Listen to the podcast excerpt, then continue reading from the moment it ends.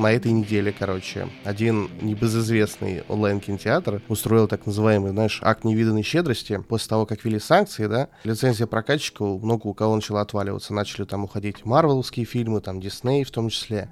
И вот они с целью, чтобы обойти эти санкции, чтобы сохранить контент для просмотра, да, на своей аудитории, они стали раздавать контент, вот на который истекает лицензия прокатчика по одному рублю. Я, короче, захожу посмотреть. Смотрю, там, короче, я такой, блин, ну, наверное, что-то хорошее. Ага, там аниме. я такой, ну, думаю, блядь, ну, на халяву, думаю, знаешь, это, юксу сладкий.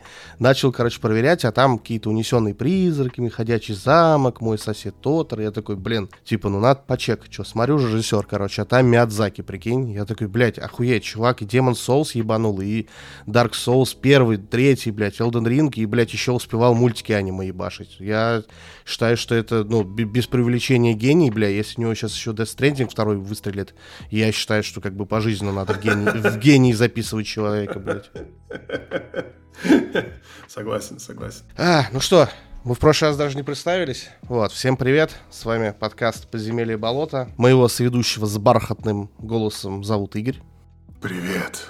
Меня зовут Дима, и сегодня мы обсудим следующие проекты. Недавно вышедший, взорвавший Твиттер буквально сериал «Биф». Также обсудим новый лучший фильм «Марвел», или же «Стражи Галактики 3», Обсудим финальный сезон Теда Ласса, обязательно со спойлерами, ну а мы о них как бы предупредим. Также э, обязательно поговорим про прошлогодний проект Глина Сколфилда, Калиста Протокол. И совсем чуть-чуть, я думаю, что вот прям с него можно начать. Недавно вышедший блокбастер от Apple TV со звездами Голливуда первой величины Ghosted, или как у нас его гении перевели без ответа.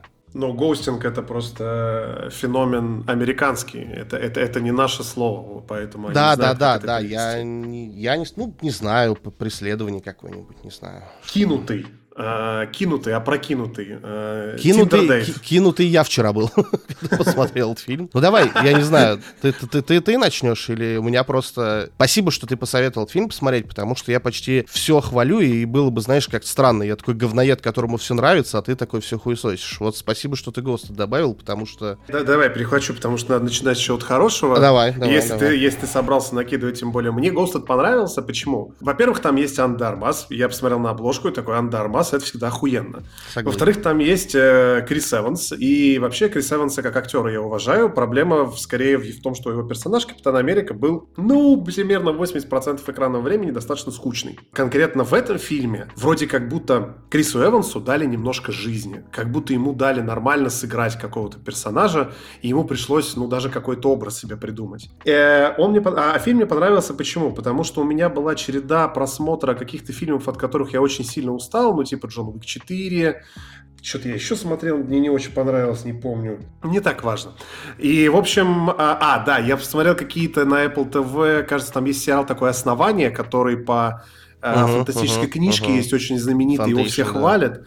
И да, я посмотрел две серии, и это просто было безвоздушное пространство духоты. Я ничего скучнее вообще в своей жизни никогда не видел. И, собственно, я смотрю этот фильм, и это как раз хороший боевичок такой. Ну, то есть... Казалось бы, да, блядь, в сериале пространство, но не хватает пространства немного. Это правда, это правда. В смысле, в сериале про космос нет места просто, нет воздуха. Ну, хотя нет, в космос нет ну, воздуха, воздуха нормально. Да, там правда нет. В общем, по поводу э, этого Ghosted. Я начинаю смотреть фильм, он яркий, он прикольный. Крис Эванс что-то отыгрывает просто на все. Видимо, он на большом воодушевлении, что ему не придется больше играть Капитана Америку. И он такой, блядь, сейчас я всем покажу, что я могу играть. Кайф. Все было хорошо до тех пор, пока в кадре первый раз не появляется Анна де Армас. Почему? Потому что в отличие от того, что ей дают всегда ну, какие-то второстепенные роли, в которых она играет роковую женщину, тут ей дали первостепенную роль. У нее есть очень много реплик. И она просто ужасно говорит по-английски. Ну, то есть, это, я не знаю, уровень... А ты в оригинале, да, смотрел? Да, да. Я, я, я смотрел в оригинале. В смысле, я смотрел в оригинале с субтитрами, и я слушал, как они говорят оба, и она просто, в смысле, это вот уровень Лондон, Capital, Great Britain, вот так. А, ну мой. И а, она прям вот, ну, с листа читает эти буквально фразы, и это слышно. Но, тем не менее, она все еще божественно красива. История а, сама развивается со стороны, ну, то есть она подносится нам со стороны Криса Эванса, Э, и это вроде как бы нормально, ты на него смотришь, вот он такой там не очень удачливый парень. Очень яркие пасторальные э, пейзажи вот этой Америки, которые показывают нам, как там все хорошо. И я такой опять, блин, как же у них все хорошо, наверное. А потом там вступает Анна де Армас, и все это закручивается, и мне понравился фильм, потому что практически во всех экшн-сценах, буквально с первой, когда я там увидел эту экшн-сцену с этой Анной Дармас, я просто смирился с тем, что мне не надо ждать от этого фильма хорошего экшена. Не потому что постановщик плохой, не потому что режиссер плохой, потому что Анна Дармас просто не умеет играть в экшене. Она, она отвратительно Я двигается. на секундочку тебя перебью. Ты смотрел «Мистер и миссис Смит»? Да. А «Рыцарь дня» с Томом Крузом?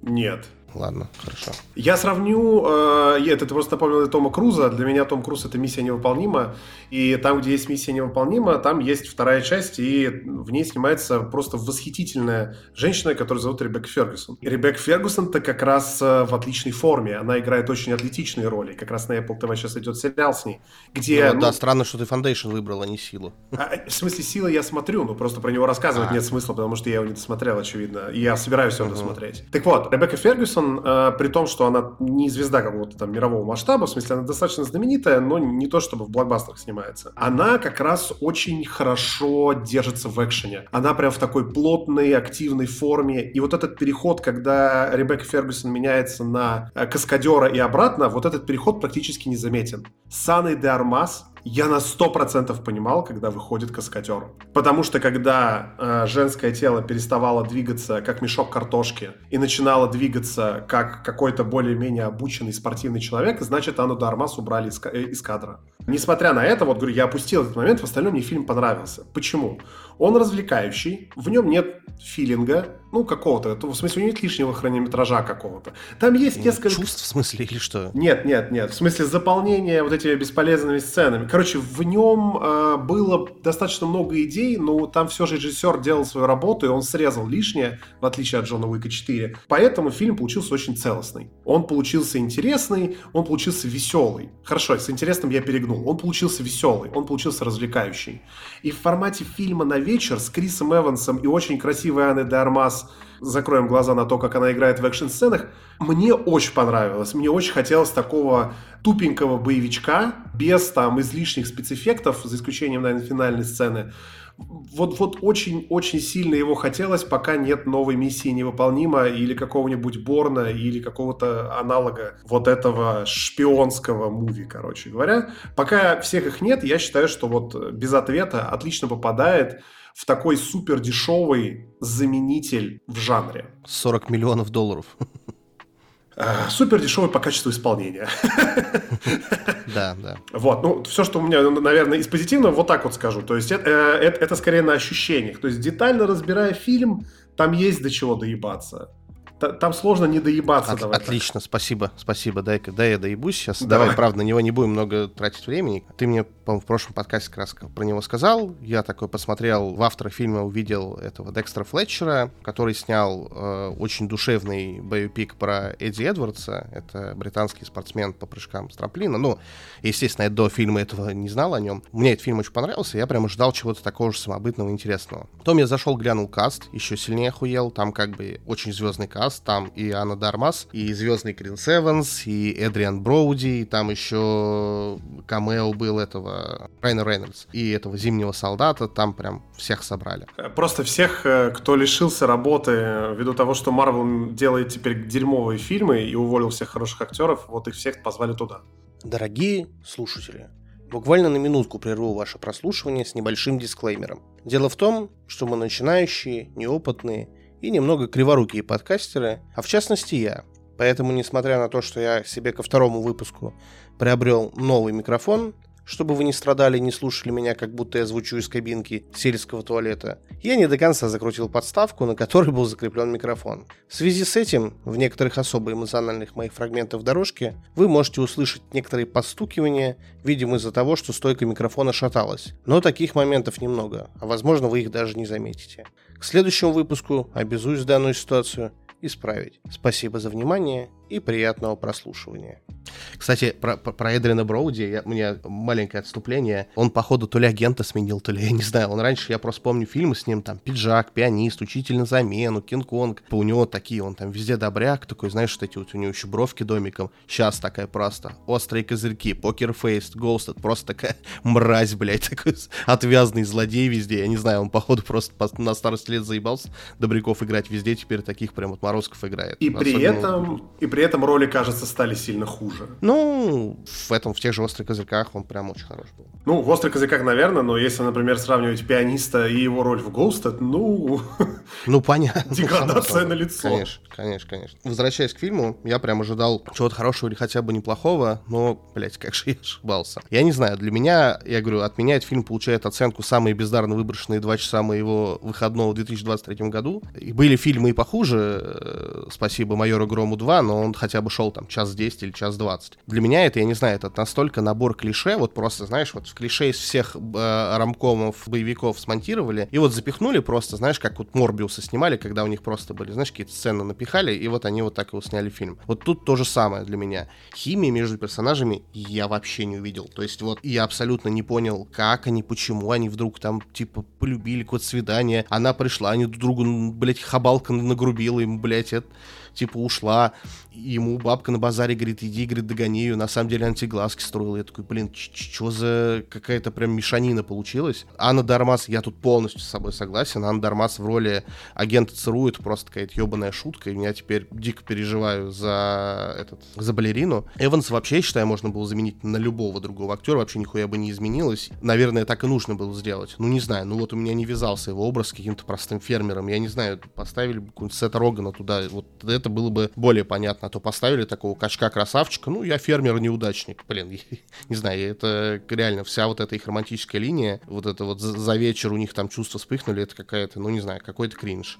И я почему тебе задал вопрос, мне кажется, единственное, кому это может понравиться, ну, естественно, мое мнение, так-то может, кому угодно может понравиться, там, в настроение, может, мне просто настроение не вошло, но мне кажется, что если ты вот вообще до этого подобных фильмов не видел, вот там не «Рыцарь дня», «Мистер и миссис Смит», или вот там в прошлом году тоже такой очень проходной фильм, там «Затерянный город», он с, с Андрей Балок и этим Ченнингом Татума. Вот, вот он прям очень похож, там Ченнинг Татум тоже играет такого, знаешь, э, слабачка, и вот они прям чем-то похожи, и вот он прям на порядок выше был, не знаю, а тут ты уже смотришь, абсолютно все в этом кино вторично, то есть, не знаю, я бы вообще никому не рекомендовал бы там тратить э, время, если, говорю, вы хотя бы что-то там в таком жанре видели, то есть здесь вот вообще я не увидел ничего интересного, ничего оригинального, то есть вот сценаристы подумали, что для того, чтобы что-то новое дать, э, чтобы как-то развлечь, они такие, ну давайте мы просто просто героев гендер свапнем. То есть теперь вот раньше обычно мужчина такой сильный, всех там разъебывают, а девушка просто рядом с ним. Тут давайте мы просто поменяем это местами и все. Ну как бы нихуя это не работает. Еще вот сериал If от Marvel вышел. Вот там тоже, знаешь, ну давай Капитан Америка просто будет девушкой. Ну нет, нет.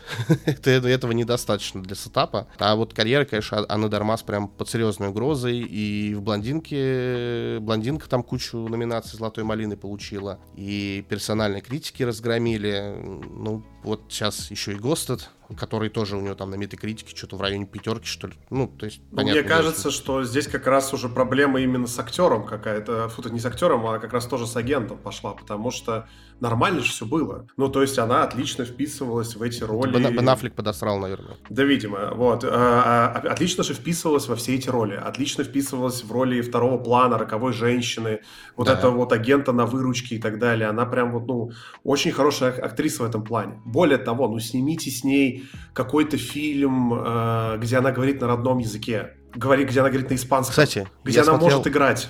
И, я смотрел в дубляже, как бы ты перевел а, ну ты, наверное, ты, ты с русскими субтитрами смотрел. Я понимаю, что Тексман, да, это как бы вот дословно сборщик налогов. Но да. ёб вашу мать. Я не знаю, я кринжевал от этого весь фильм. Ну, ну, при, ну я не знаю, какой-нибудь там казначей, ростовщик, ну что-нибудь более какое-то, не знаю, что... Ну, я не знаю, что-то более какое-то зловещее. Но сборщик налогов, я не знаю, я какого-то Лео Вардена, блядь, из Ведьмака представлял себе. Коллектор, блядь. Да, да, да, блин, да хотя бы так, я не знаю, ну что-то более какое-то, конечно, не знаю, вообще не вызывало доверия. Ну, короче, хуй с ним. Я, в принципе, все, что хотел сказать, не, не считаю, что больше этому фильму вообще времени надо посвящать. Я, я, наверное, со своей стороны скажу, что ты э, сказал, что вот ну, фильму вообще не надо посвящать времени, но для меня это фильм, э, почему я считаю, что его можно посмотреть, потому что на самом деле в развлекательном кино, которое вас развлекает, а не напрягает, мне кажется, есть определенный застой. Ну ладно, он был. И поскольку он был, вот Ghost очень хорошо его заполняет. Он не выдающийся, но на безрыбье, как говорится, нормально. Он не выдающийся, но выдающийся биф, да? Биф, да. Вот как раз биф-то вообще-то выдающийся, потому что я вообще от него ничего не ожидал, а вон оно как получилось. Давай кратенько синопсис расскажу просто, а потом перейдем к обсуждению, чтобы тоже... Вот как ты можешь... Как, э, вот расскажи, как ты можешь кратко рассказать синопсис. Вот я просто не очень понимаю. Ну, то есть ну, смотри, меня... Есть некий, есть некий не, не, Дэнни, да, типа так, неудачник. Так. Есть, который там еле-еле сводит концы с концами, снимает там квартирку где-то в Л.А. со своим старшим братом. Но с другой стороны есть, типа, богатая, суперуспешная бизнесвумен Так э, почему она суперуспешная? Ну, то есть у меня вопрос... Смотри, прям, она ну, суперуспешная по деньгам, но не... Подожди, она просто супербогатая тогда. Да, хорошо, хорошо, я согласен, да, супер богатая. Вот. Две вот этих, с одной стороны, противоположности по сословию, да, по состоянию, но равные, так сказать, по душевному состоянию. Два наших героя сталкиваются на парковке. Чуть было, чуть было не совершив, да, ДТП э, по вине, можно сказать, обоих по, по невнимательности. И на фоне этого завязывается перевалка, перепалка, перевалка, блядь. Вот, грызня. в результате грызня, да, ну, биф буквально. И, соответственно, который выливается в события вот э, данного сериала, ну, как бы такое, что-то еще. Дальше, мне кажется, все, что если еще что-то, дальше сильнее прям в подробности вдаваться, то это уже каким-то будет не, небольшим спойлером. Я вот как раз, э, ну, твое описание, которое ты сейчас дал, мне кажется, вообще не описывает синапс. Ну, в смысле, оно не продает, потому что кажется, что это будет фильм про то, как они выясняют отношения постоянно, а как бы сериал вообще не про это.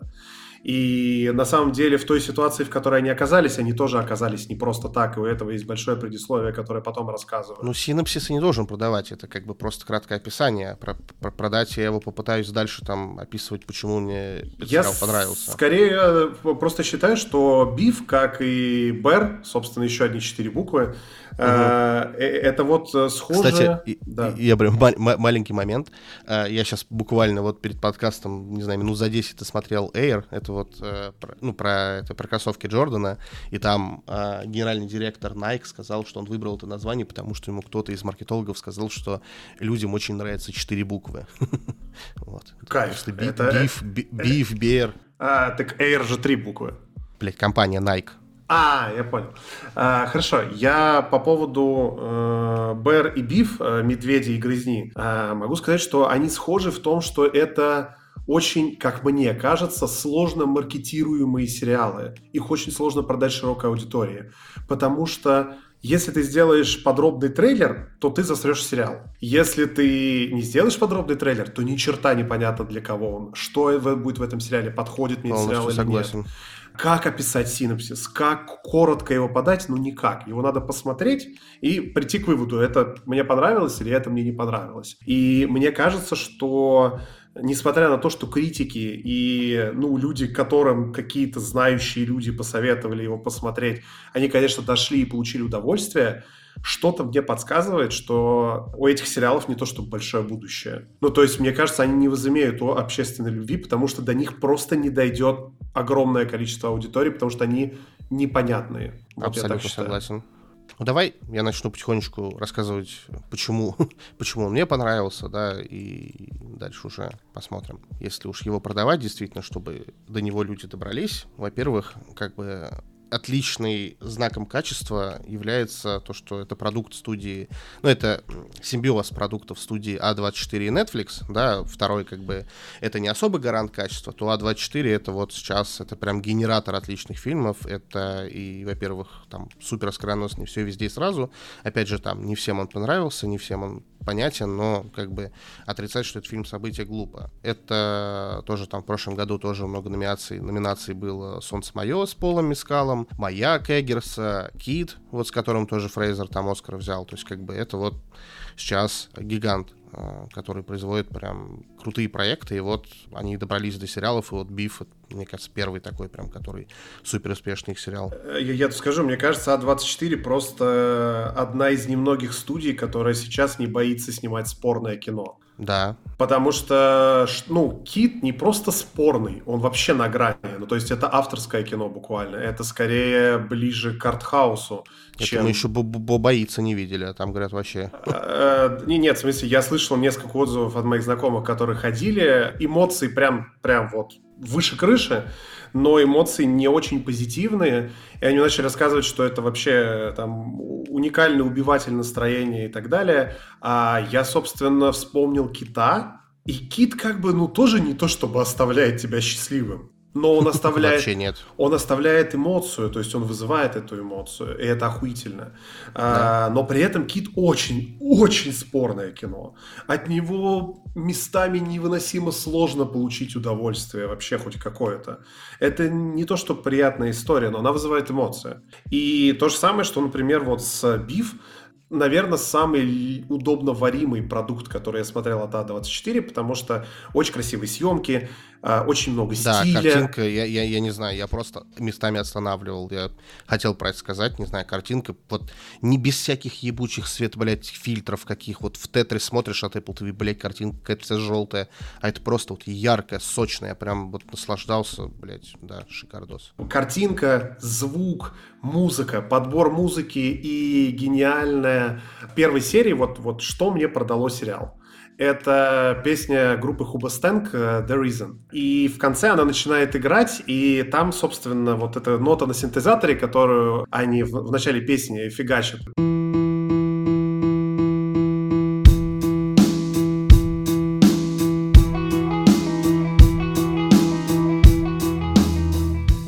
Так же, как и у My Chemical Romance, как говорится, песню можно узнать с одной э, ноты на пианино. Как только она начала играть, и как раз э, вот героиня, как, как правильно ее имя э, говорится? Элли? Аль, а, Алай?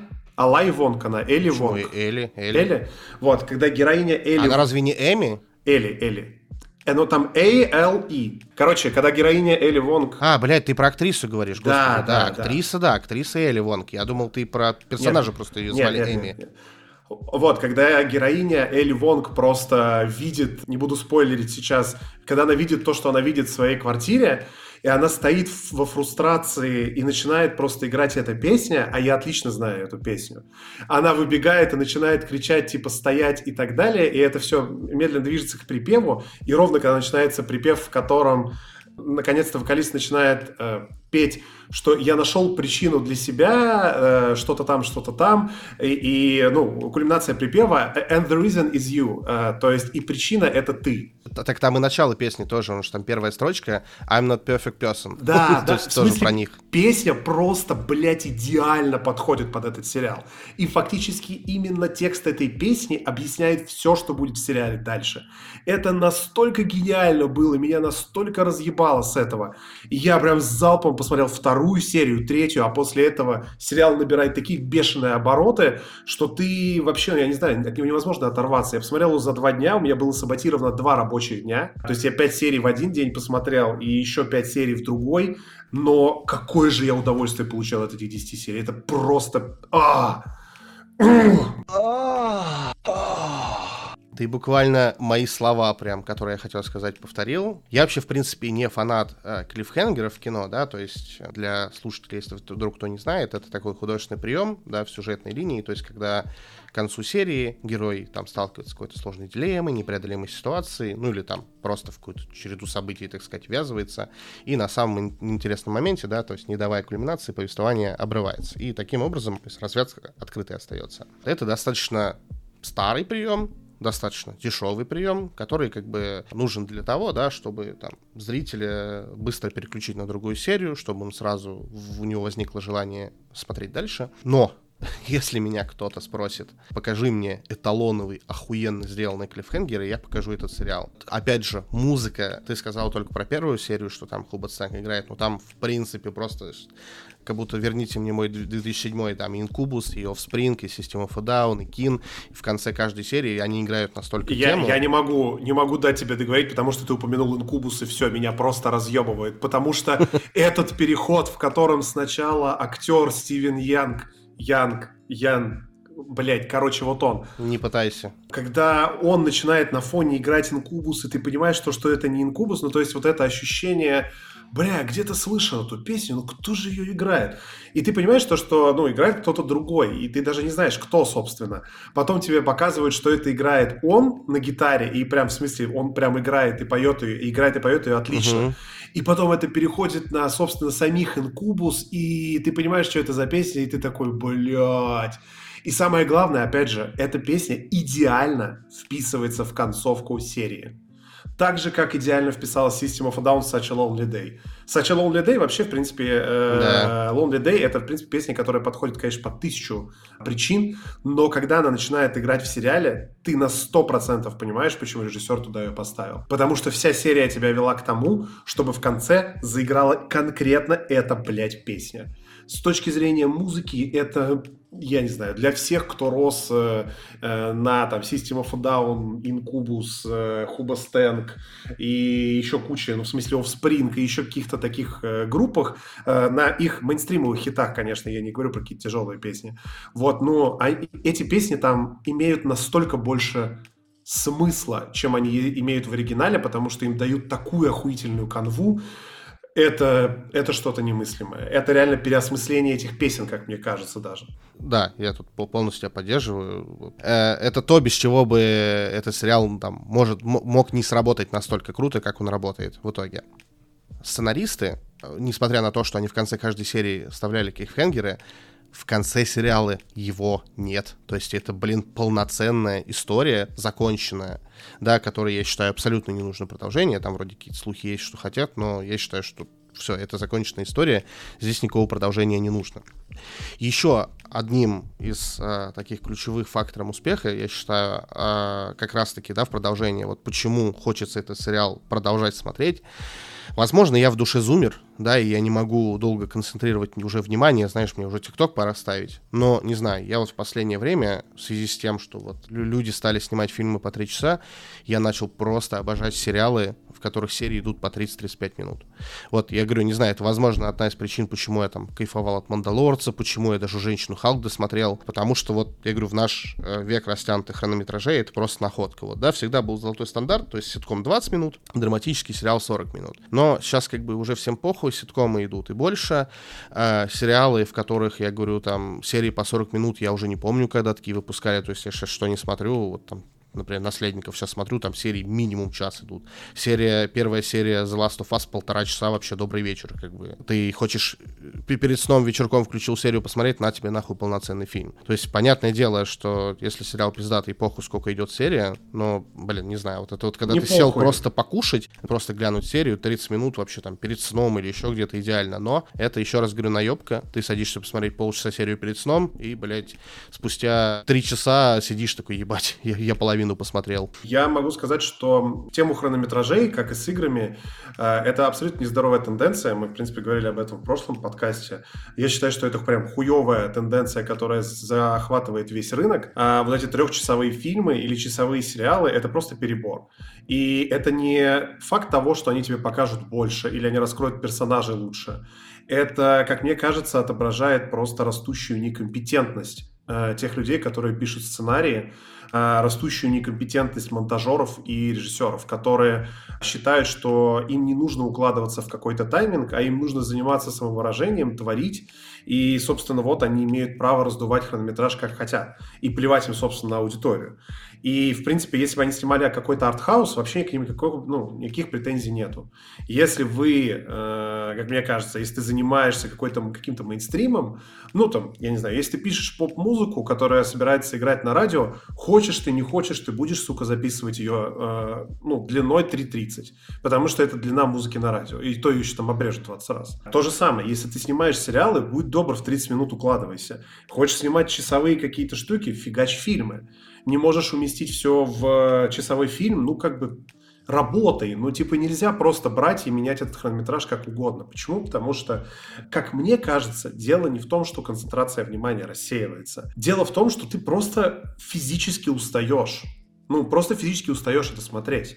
И в фильме, э, ну, давай, например, вспомним какие-то длинные фильмы, которые, несмотря ни на что, смотрелись достаточно неплохо. Что у нас там из старого есть? «Властелин колец». «Властелин колец». Э, «Властелин колец» отлично разбавляет э, свой хронометраж э, большими панорамными видами, на которых нихуя не происходит. И твой мозг в этот момент немножко выдыхает, потому что герои просто идут и под эпичную музыку, они там, не знаю, преодолевают горы или что-то еще, и ты просто смотришь на эту картинку, это есть момент у тебя выдохнуть буквально. Перед тем, как начнет что-то происходить, будь то диалог, экшен или что-то еще. Когда мы говорим про сериалы типа «Биф», там плотность событий очень высокая. Но ввиду того, что серия длится 30 минут, как только ты начинаешь уставать, она заканчивается, и у тебя есть возможность пойти и передохнуть от этого. И это идеально. Да. Тут да. у нас есть... А, вот, основание, собственно, Foundation. Это сериал, в котором каждую минуту тебя пытаются ввести всю первую серию, тебя пытаются пересказать, видимо, весь, ну, как бы, сеттинг того, что происходило в книжках. Пытаются тебя в это погрузить. И э, вот эта серия, она длится что-то там час, наверное, с лишним. И когда, и, в смысле, я уже просто где-то, наверное, на 20-й минуте я уже за голову сидел, держался, я, я просто сижу, и я не понимаю, кто этот король, почему их три, что это за девочка, что за математик. Просто, знаешь, как в том фильме, типа, мама, я ничего не понимаю. Вот, в смысле, я прям сижу, и они на меня вываливают, вываливают, вываливают эту информацию. Ни одного продыха, ничего, я ничего не понимаю просто. И к концу эта серия заканчивается, начинается вторая, и тут опять нам уже рассказывают про этого какого-то императора, который в трех людях. Что вы делаете? люди? Пожалуйста, блядь, остановитесь, вы просто плохо снимаете. И взять тот же самый биф, который, э, во-первых, железобетонно э, держит линии повествования. Они вообще, ты, ты, ты такой ощущение, как будто ты персонажей не покидаешь. Либо в какой-то момент, когда там даже есть э, большой скачок, ну, в событиях uh-huh. сериала, да, да, да, да. Э, ты настолько, ты настолько узнаешь персонажей, ты настолько их понимаешь, даже не напрягаясь, что ты фактически, когда возвращаешься, ну, наблюдать за их жизнью, ты как будто понимаешь, что он делал все это время. Ну, в смысле, они все оказываются в том месте, до которого ты сам бы мог догадаться. У тебя нет потерянного ощущения, типа, что произошло, как мы до этого докатились. Все сюжетные линии, все персонажи, они очень цельные, они связанные, они как будто вот высечены в камне, и ты, тебе не нужно делать какого-то вот умственного усилия для того, чтобы понять, что происходит на экране. Ну, я считаю, что тут э, одним из залогов успеха это, во-первых, ну, вот от того, что ты говоришь, всегда понимаешь персонажей, это вот просто потрясающий, а главное, свежий каст актеров, то есть они вообще не перемелькавшиеся, ну, во всяком случае, там, для меня. Во-первых, э, там, тоже, да, для слушателей э, отмечу, что тут 90% касса это э, азиаты, да, то есть это там, причем разнообразный, то есть она, по-моему, она по себе Элли Китая... Вон, она... Китаянка? Не, она вьетнамка, она вьетнамка, а, вьетнамка, он, по-моему, кореец, там и японцы, хотя сам сериал, то есть напрочь американский, и все события там происходят в Лос-Анджелесе. При этом они делают акцент даже на этом, в смысле, они даже акцентируют, что вот кто-то кореец, да, кто-то да, японец. Да, да, да, да, ну да, они даже проговаривают это. Главный герой это вот Стивен Йен, ты уже говорил его, то есть это вот тот э, чувак из еще из первых сезонов «Ходячего мертвеца», которые там чуть ли не до последнего сезона прошли. Мы уже второй подкаст э, подряд про «Ходячих» говорим. В прошлый раз рассказывали, что Бир Макриль для них музыку написал. Теперь вот Стивен Йен стал такой связующей ниточкой. Короче, я когда в чате в нашем общем писал, что Элли Вонг, э, типа, там вообще не особо нигде не снималась, я, оказывается, дико ошибался. Во-первых, про нее, про саму. Ты это... просто ее не замечал, потому что она метр сорок. Ее реально ну. могли на Хоббита взять, блядь, без грима. Ладно, я не буду, я не буду над, над низкими женщинами смеяться. Это плохо, меня жена побьет. Короче, во-первых, э, Элли просто роскошно выглядит, да, ей там 40 лет, но она прям такая очень, очень ход. Это улыбка у нее вот эта вот, которая там во, во все 32 зуба. И самое главное, я к чему, в принципе, начал говорить, что я ошибался, что она не популярная, оказа, оказывается, что или Вонг — это редчайшее сочетание, никому не в обиду, когда девушка одновременно и супер красивая, и еще одновременно смешная. Кажется, она знаменитая комикетса на Netflix, я даже специально к подкасту послушал ее спешл последний. Я, честно, там не фанат э, стендапов, я могу какой-то посмотреть, но так, чтобы я прям за их смотрел, знал все комиков, вообще нет. Уж тем более женский. Не знаю, ну не заходит мне женский юмор. То есть я там не сексист, я типа очень уважаю женщин, люблю их, но, блин, не знаю, ну мне не заходит их юмор. Типа он мне, возможно, не близок, потому что я мужчина. Но я включил, он там спешл 55 минут идет, я думал, я там посмотрю минут 15, чисто ознакомиться, что к чему как же я залип. Я пока весь не досмотрел, я местами просто, блядь, угорал в голос. У нее очень честные, очень откровенные, да, и без стеснения разгоны. То есть она там темы берет, я не знаю, там, типа, женщина никогда не может себе там позволить покакать, когда ей хочется, знаешь. Или он там рассказывает минут 20, э, как, типа, э, как, как тяжело женщинам э, приходится делать миньет. И я такой, блядь, нихуя себе вообще. Типа, я с такой стороны вообще никогда... Да ладно, ей не тяжело, даже нагибаться не надо. Но на самом деле... Я могу Нет, ну там она, знаешь, она такая, типа... Типа она там, знаешь, приходит такая, там, к врачу, он такой, блядь, говорит, шею защемило. Он такой, ну вы, наверное, много тренируетесь. Он такая, да, да. Вот. И еще мы говорили, да, то, что э, сериал очень красивый, и, может быть, ты обратил внимание, там, ну, по-любому обратил внимание, в начале каждой серии такая картина прям яркая, да, с названием серии. Причем это даже не всегда современное искусство, которое абстрактное и говно, а иногда даже прям действительно картина. Так дело в том, что тут не, ну, не знаю, может быть еще кто-то, но вот этот Джозеф Ли, который муж Эми, и вот этот вот, э, как же его, Айзек, по-моему, звали, который дядя этого главного героя. Ну, который вот... выглядит как э, самый да карикатурный китаец, ему только брови еще висячие Вот, сделать. это вот Дэвид Чо, они оба, короче, художники, э, арт-дизайнеры, причем абсолютно, ну, там, в разных стилях, и вот я не, не помню, кто из них, но, по-моему, вот как раз-таки, который Айзека играл, вот он как раз-таки рисовал вот эти, то есть это его полностью проекты, то есть он их рисовал для сериала, ну, то есть тут достаточно такой э, творческий коллектив собрался. То есть тут не только актеры, но еще и вот, можно сказать, они сами себя. Вот, например, Джозеф Ли, он практически играл сам себя. Ну, я уж не знаю, насколько он в жизни там тоже такой, блин, э, кукол. Вот именно... Да, причем, причем тут кукол-то? Он просто играет... В смысле, я на 100% знаю таких людей, потому что вот, ну, например, в Москве таких людей просто целая куча, я не знаю. Он настолько карикатурно успешный э, арт-человек, возвышенный, э, который пытается сопереживать, но при этом никому не сопереживает, и просто фигарит там готовыми фразами из разряда «мы должны думать только о позитивном». Это, это очень живой персонаж на самом деле. И я думаю, что если этот чувак тоже занимается каким-то искусством, он не сильно далеко ушел, и да, наверное, он играет сам себя. А вот Айзек, ну, который вот этот Но Дэниел явно нет. Да, в смысле, он наоборот, он, э, он же вообще быдлана играет. Угу, угу. Ну, причем и... достаточно хорошо. Ну, вообще, не просто я, достаточно, я... он отлично играет в. Мне, мне вообще не до кого доебаться, я даже вот всег, всегда есть, знаешь, слабое место. это дети в фильмах и в сериалах. Они всегда отвратительно играют, но тут вот эта девочка, дочка э, Элли, вот там, блин, сцена была, когда она сидит, короче, в машине, и один из героев ей говорит, посиди в машине, ты не будешь бояться? Она говорит, ну, типа, что я буду бояться? Он говорит, ну вот ты же одна, она там с собакой своей сидит, она такая сидит, говорит, глупенький, говорит, я же не одна, я же там, и называет кличку собаки, я не знаю, у меня прям сердце в этот момент растаяло, я прям настолько вот, не знаю, поверил, типа, это вот реально сидит ребенок, и вот, вот эти вот детские речи, то есть не наигранные, очень круто, ну, то есть прям тут ребята э, реально поработали, и режиссер, и, и актеры, то есть ну, ты веришь этим людям, что это реальные люди, а не просто актеры в кадре. Вот не, не, не, не то, что Крис Эванс и Анна Дармас, блядь.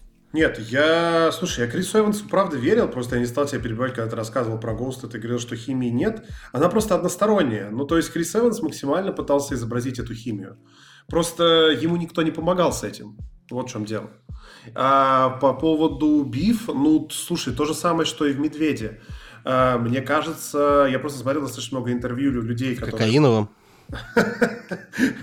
Да, но нет. Эм, я просто смотрел достаточно много интервью с теми, кто играет в «Медведя» с актерами. И они, собственно, рассказывали, что все эти сцены, которые сняты одним дублем, все эти супер оглушающие э, диалоги, в которых одновременно говорит по пять человек, они действительно снимались в полуимпровизационном формате, и эмоции выглядят настолько реалистично, ну, то есть там ведущим говорит, ты так хорошо сыграла, э, это вот как раз э, темнокожая девочка, которая вот этого начинающего повара играет там, uh-huh, uh-huh. А, вот, и она дослушивает его фразу и возражает ему фразы в духе что, да нет, чувак, я хорошо сыграла сцену, это когда вот мы там ужинали с э, ну, с кондитером у меня дома, вот это была хорошо сыгранная сцена.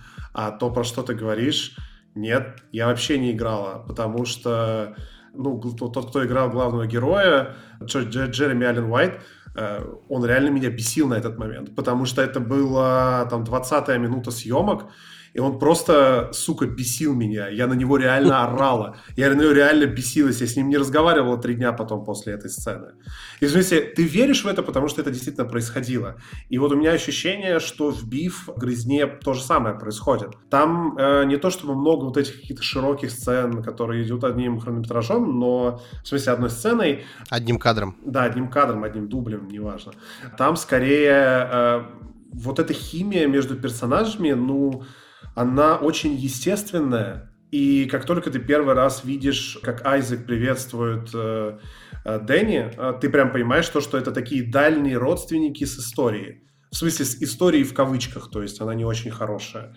Это прям сразу видно потому, как э, Дэнни опускает глаза в пол, как он так уважительно как бы держится перед ним, вот. Ну, с одной стороны, стесняясь, уважая, с другой стороны, немного понимая, что человек, он говно. Ну, то есть Даже это, побаиваясь это... немного. Да, да, да. Ну, в смысле, он боится его, абсолютно открыто боится. И, собственно, когда мы говорим там про ту же самую Эми, как раз ее актерский талант я бы очень сильно хотел отметить, потому что это огромная сила то ли языка жестов, то ли микромимики, то ли она так вживается в персонажа, не знаю, как сказать, но ее улыбки сквозь боль они получаются даже лучше, чем да, у Гарольда да, на меме да, просто. Да, да, да, да, да. Ну, то есть она прям так живо воплощает вот это Отчаяние. Нет, нет, когда на тебя социум давит, и когда ты держишься вот просто из последних, сука, сил, ну ты держишься, и ты улыбаешься в эти 32 зуба, я не видел ни разу, чтобы кто-то так хорошо это показывал. Столько м- эмоций на застывшем лице, кажется, только Роберт Дауни-младший показывал. И вот Элли Вонг на 100% также жила своей ролью.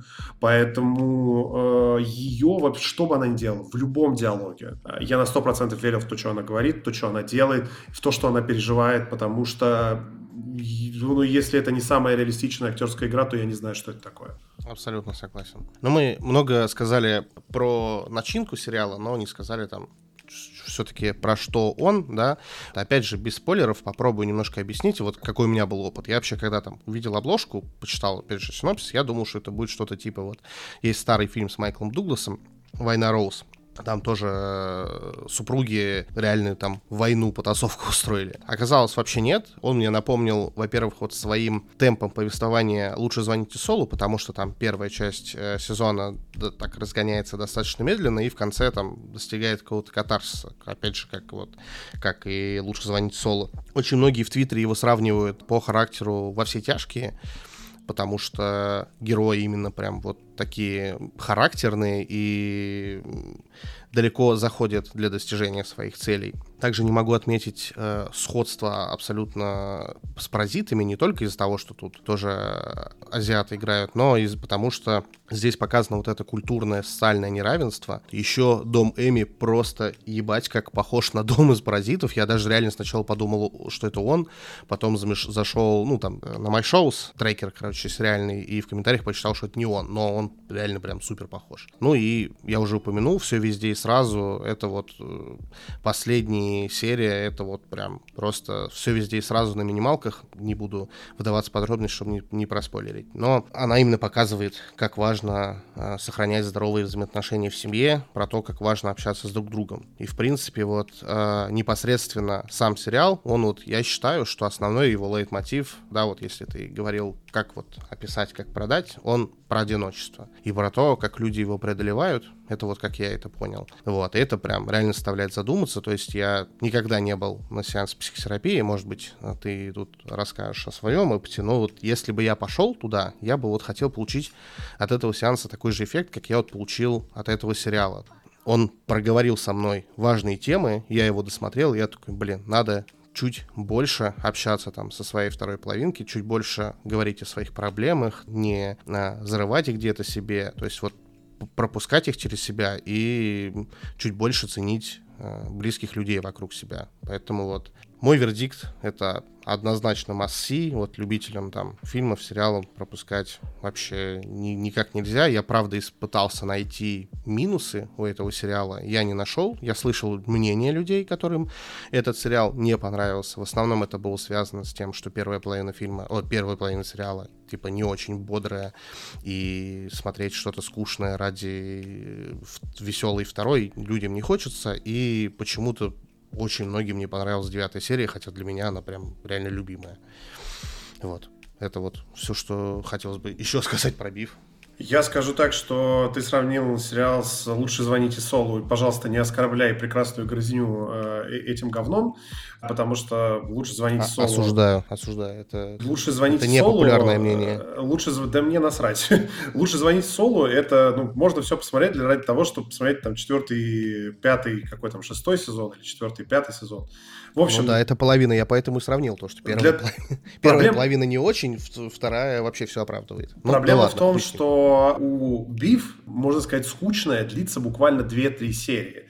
Это, получается, полтора часа.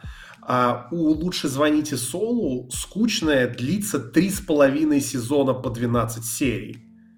И это, это просто пиздец. В смысле, если это такое раскрытие экспозиции, то спасибо мне столько не надо, если честно. И я, я правда считаю, что Биф, наверное, немного про другое. По поводу того, что сериал медленный, хз, нормально он. Я бы не сказал, что он медленный, потому что в нем нет прям каких-то откровенно затянутых сцен. Э, я бы советовал вообще, вообще абсолютно всем, любите вы сериалы, не любите, любите вы фильмы или нет. Просто хотите что-то по приколу посмотреть. Понятно, что сейчас нет, нет, э, нет Netflix, и вы не можете посмотреть его совсем на чили, на расслабоне. Ну, блин, уделите э, я не знаю, 15-20 минут на то, чтобы скачать все серии из какого-нибудь торрента, посмотрите этот сериал. С женой можете... С детьми не надо смотреть. С детьми не надо, а вот с женой, с друганами, я не знаю, просто в одного э, посмотрите и, бля, моя гарантия, что вы не пожалеете.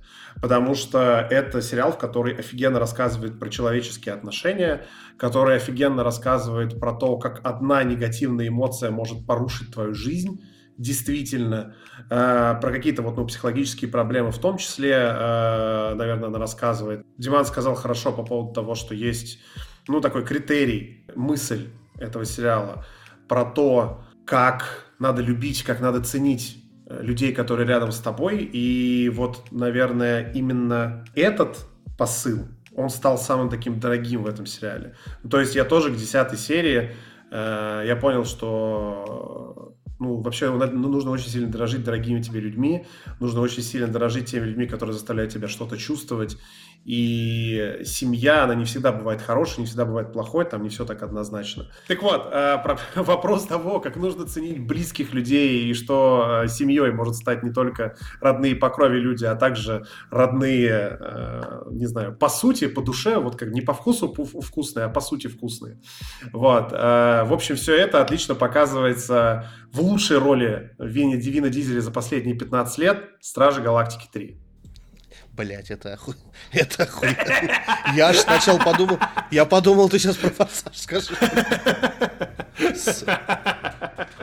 Да, это, это хорошее, хорошее, хорошее, лучшее. Да, я согласен. Это идеальное завершение трилогии и вот, наверное, лучшее. Это, это лучший фильм Марвел со времен, блядь, войны бесконечности. Да, Или да, однозначно. Что Я такое. даже так, так, такой, знаешь, ход так скажу, это лучшая трилогия Марвел в принципе. Я долго колебался между Железным Человеком, но там очень плохо состарилась лично для меня вторая часть, она прям скучно сейчас смотрится, и очень сильно неоднозначная третья, поэтому как бы, а вот когда Галактики... говно. Ну вот, да, в Страже Галактики для меня нет вот ни одной откровенно плохой части. Вот я сейчас любую могу включить с кайфом ее посмотрю и даже еще, блядь, сверху игру нахуй пройду, вообще превознесусь к хуям. Потому что игра, кстати, тоже отличная. Игра шикарная. И ее так незаслуженно обделили вниманием все. Блять, я прям страдаю, правда. Потому что мне кажется, что Стражи Галактики это, э, э, это не трилогия, это квадрология. Потому что игра должна быть, блядь, каноном игру должны пройти вообще все люди, которым нравятся Стражи Галактики. Это такая прекрасная игра. Она настолько веселая, настолько классная, блин. И главное, она не в открытом мире, линейная и проходит часов за 15-20. Это, да. Все так. Ну ладно, мы про, ладно, мы про фильм, давай про фильм. Да, я, я прям начну с того, что прям кратенько, что если вы вдруг раздумаете, смотреть или нет, спойлеров не будет, но и вообще не хотите никакого мнения, э, я скажу так, что если вам предыдущие Стражи Галактики нравились, все, бегите, смотрите, даже нахуй не думайте. Что касаемо про фильм, ну давай я начну, потому что у меня, в принципе, не так много. Вот, я вообще не фанат оценочной системы, хотя исправно минимум на двух ресурсах всегда ставлю оценки фильмам, да, потому что мне потом нравится в конце года смотреть, что я там посмотрел, что не посмотрел, какой-то, знаешь, некий топ для себя составить. Почему, как бы, не фанат цифры оценить фильм? Ну, типа, блядь, есть вот список Шиндлера, да, для меня это, например, фильм на 10, но я нахуй его никогда в жизни не буду пересматривать. А там «Историю рыцаря» или там «Большую аферу» с Блиндоном Глисоном э, я уже, типа, пересмотрел раз 10. И уже некоторые сцены в оригинале, блин, знаю наизусть. И, типа, кому из них ставить 10, да, ну, то есть какой-то градации, да, то есть поэтому вот у меня тут все проще, там, понравилось, не понравилось, очень понравилось. Но конкретно Стражем Галактики я вот прям четко знаю, какую я, как я хочу оценить этот фильм, и это фильм на 9. Почему для меня это фильм на 9, а не 10 баллов? Это не будет спойлером, но в фильме просто какое-то неебически невероятно обилие слезовыжимательных сцен. Я их насчитал порядка четырех, и я лично видел, как в кинотеатре люди просто не упускали платки из рук. Я, в принципе, довольно человек эмоциональный, да, меня там легко вывести на эмоцию, да, там, ну и драматическая какая-то сцена на меня там может пробить на слезу. То есть, например, вот в том же самом ките на меня это сработало, да, там, потому что у меня там у самого дочь, и меня там такие штуки чуть сильнее трогают. А, или, например, вот меня очень там трогает, когда умирает животное, но не так, как это в God of War Ragnarok было, блядь. Когда там просто показали собачку минуту, и она уже умирает. А вот, например, как это было вот Марли и я, мне просто похуй. Я его сколько раз смотрю, я все, блядь, рыдаю как мрач в конце, когда вот он там ложится с ним у камина, когда собака болеет. Я такой, ну все, пиздец, собачка умрет, моя остановочка, блядь. Так вот, вот в этом фильме порядка четырех похожих сцен, и на меня сработало, кажется, только вот первая, я не помню уж там по порядку, как они были. И потом Джеймс Ганн решил повторить этот трюк еще четыре раза, э, точнее еще три. И я уже на четвертой сижу, такой, блядь, чувак, ну это не так работает. Это уже просто какая-то манипуляция. То есть я вот буквально видел, знаешь, ниточки буквально вот кукловода, да, который вот сидит мне и говорит, тут ты должен плакать. И вот у меня это вызывало какой-то, то есть, обратный эффект. Не знаю, я, я, я как бы не эксперт, но кажется, драма так не должна работать, да, то есть должен быть какой-то определенный setup в начале, да, далее потом растет накал, опять же, там вот как в ките, и на протяжении всей картины он там достигает какой-то кульминации, какого-то катарсиса, да, который ты получаешь в конце эмоцию. То есть это не всегда слезы, это могут быть радость. Я, тебе, я, я с тобой тут не соглашусь в плане того, что, ну, в плане слезовызывательных сцен. Но я так понимаю, что первое это Э, ну, первая сцена слезовыжимательная. Ну, давай, давай, не будем спойлерить, ну, ты ну, понимаешь, общем, о чем я говорю. Да, и там есть четвертая сцена, ну, которая уже, типа, идет под финал фильма, ну, вот на меня, как бы, первая и четвертая сцена вообще отлично одинаково сработали, я опустил слезу, потому что, ну, по сути, эта шарка замыкается, ну, то есть и первая, и четвертая, а, они, как бы, прям равносильные такие. Ну смотри, вот я тебе приведу пример вот на примере вот того же фильма Гана, вот отличная такая же драма, как она работает. Вот там прям небольшой спойлер будет, если там не смотрели, можете вперед промотать, если вам похуй, не проматывайте. А, в фильме есть вот этот вот человек-петух, который стрелой, блядь, управляет вот этот с, гривой, блядь, как его зовут? Кар Карлин, по-моему. Я вот. не знаю, как-то. Он, по-моему, в, в начале фильма говорит Космо, что, типа, она плохой пес. Кстати, я думаю, почему она, я так нахуй не понял, блядь. Э, типа, если она по комиксам была вроде бы он, мальчиком. Он был кобелем с э, да. неистовым русским акцентом. И, и в, игре, в игре тоже, да? Да, да, в смысле и в игре, и в комиксах Космо это кабель, это он жесткий, с вот этим жестоким русским акцентом, и он, короче, контрол-фрик, э, что, собственно, объясняется его способностями. Ну, в смысле, он умеет, умеет, умеет владеть телепатией, владеть телекинезом, и он любит все контролировать. И поэтому, каким образом в фильме она стала, то есть Собака внезапно стала сукой. Что-то вышло из-под контроля, видимо. Да, вот. И потом в какой-то момент она еще почему-то очень миленькая, очень сильно страдает, что ее называют нехорошей собакой и так далее. Вот, но смотри, да, это как бы похуй на канон, но вот эту линию, то есть он в начале серии озвучивает, что там Космо плохой пес. И на протяжении всего фильма нам это показывает. И потом, да, уже в конце, во время, да, схватки, нам он там говорит на самом деле, что она хорошая. И все, я как бы сижу довольный, улыбаюсь, конфликт разрешен, все заебись, все сработало. Вот эти вот, когда четыре похожих практически по строению сцены, люди вот одни читают книгу, и они видят там, знаешь, какие-то образы, я видел просто буквы. Ну, то есть я видел вот просто прием, который вот мне говорит, что ты сейчас должен здесь заплакать. Других, остальных у меня претензий вообще к фильму нет. Это вот реально идеальное завершение трилогии. Ган наконец-то нашел хорошего психотерапевта, от отрефлексировал тему отцов и детей. Он теперь нахуй перешел. Все, он такой, теперь дружба, семья, любовь, жвачка.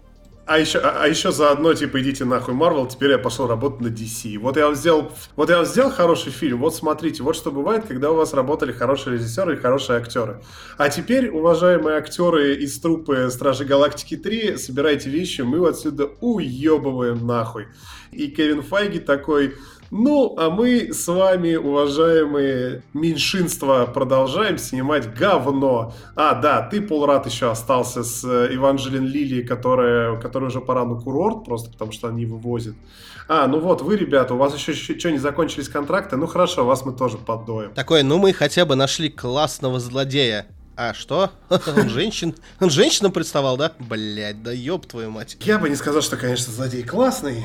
В сравнении с Таносом он вообще абсолютно ничего из себя не представляет. Да хуй с ним. Хорошо, я, я, я быстро про стражи, потому что мы уже и так напиздели на час, если честно. Надо как-то все-таки там держать какой-то тайминг. Мы же не будем подкасты по три часа делать. Мы же не чат Стахелский. В общем, Стражи Галактики. Первое. Никогда, блядь, не экономьте на билетах в кинотеатры потому что если вы, так же, как и я, за время ковида в кинотеатры не ходили, а, типа, а потом начали ходить, и вам повезло ходить в хорошие кинотеатры, вы забыли, какими кинотеатры бывали в нашей молодости. Я так вышло, что я не смог найти э, нормальный кинотеатр в Москве, блядь. Э, потому что все сеансы на Страже Галактики 3 были забиты, и свободно они были только в каких-то супер лухуре кинотеатрах, в которых билет там стоит что-то, блядь, по 7 тысяч нахуй который там, я не знаю, ты летишь... Серьезно, такие бывают? Конечно, ты что, там, а, типа, кинозал на, я не знаю, на 8 мест, кажется, ну, типа, на 4 дивана, условно. Ну, или, или чуть больше, неважно.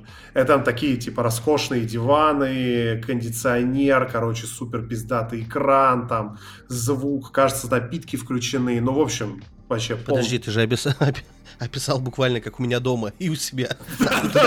Нахуй ходить в кинотеатр. Вот так вот, э, собственно, вообще нахуй ходить в кинотеатр, ребята.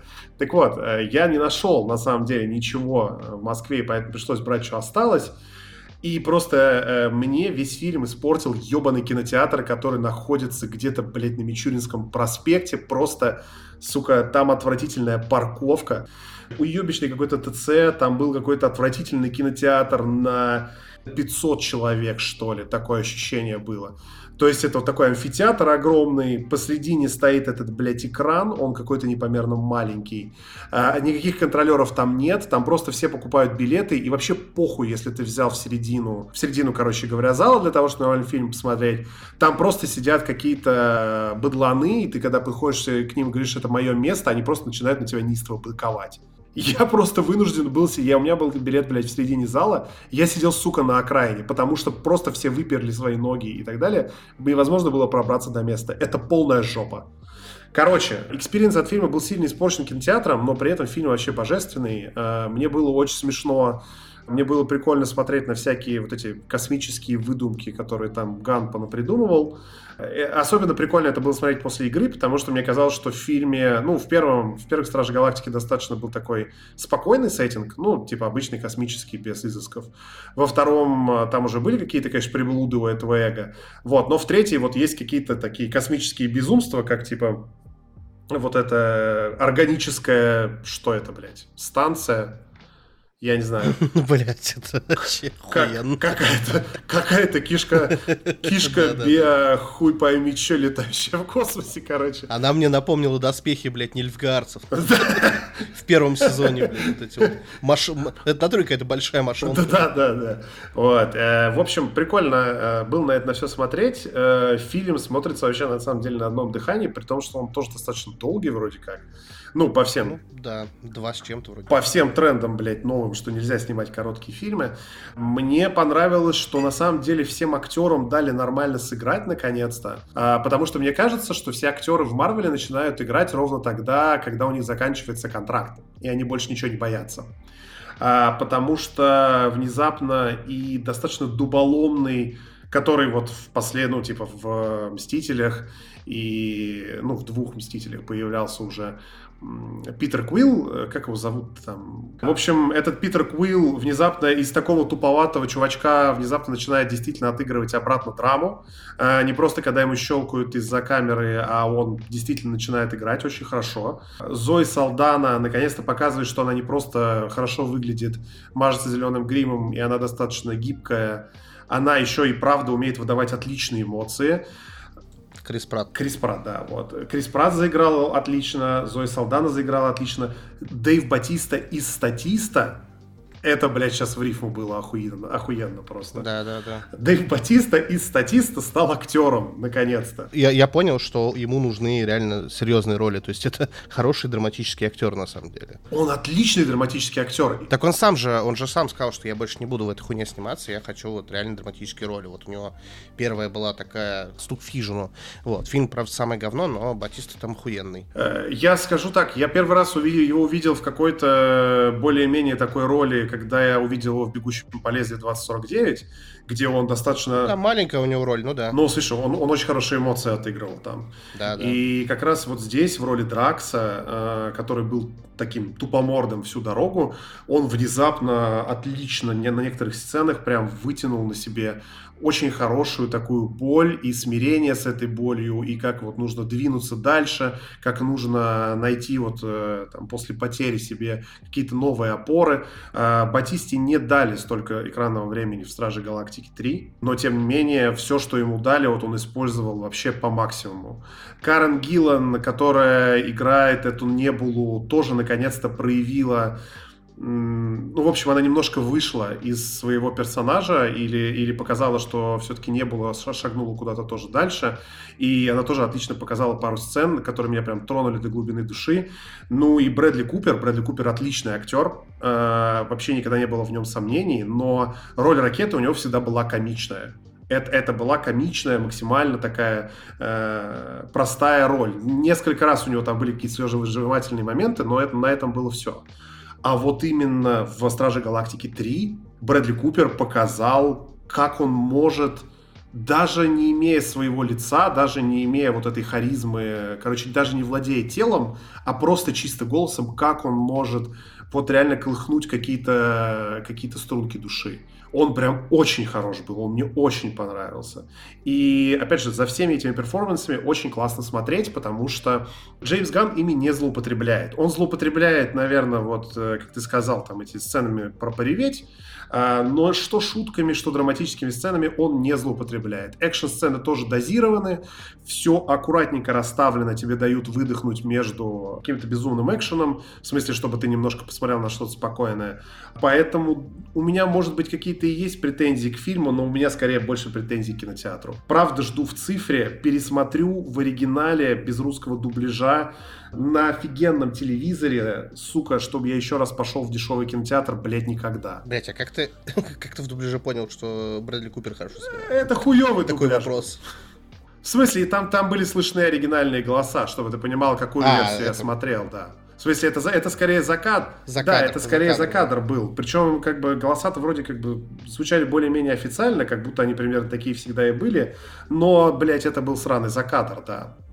У тебя все? Я просто хотел чуть-чуть да, прям со Да, у меня все. Один момент. У меня все. Так, ладно, сейчас. Я пока буду разминаться перед финальной темой. Еще две.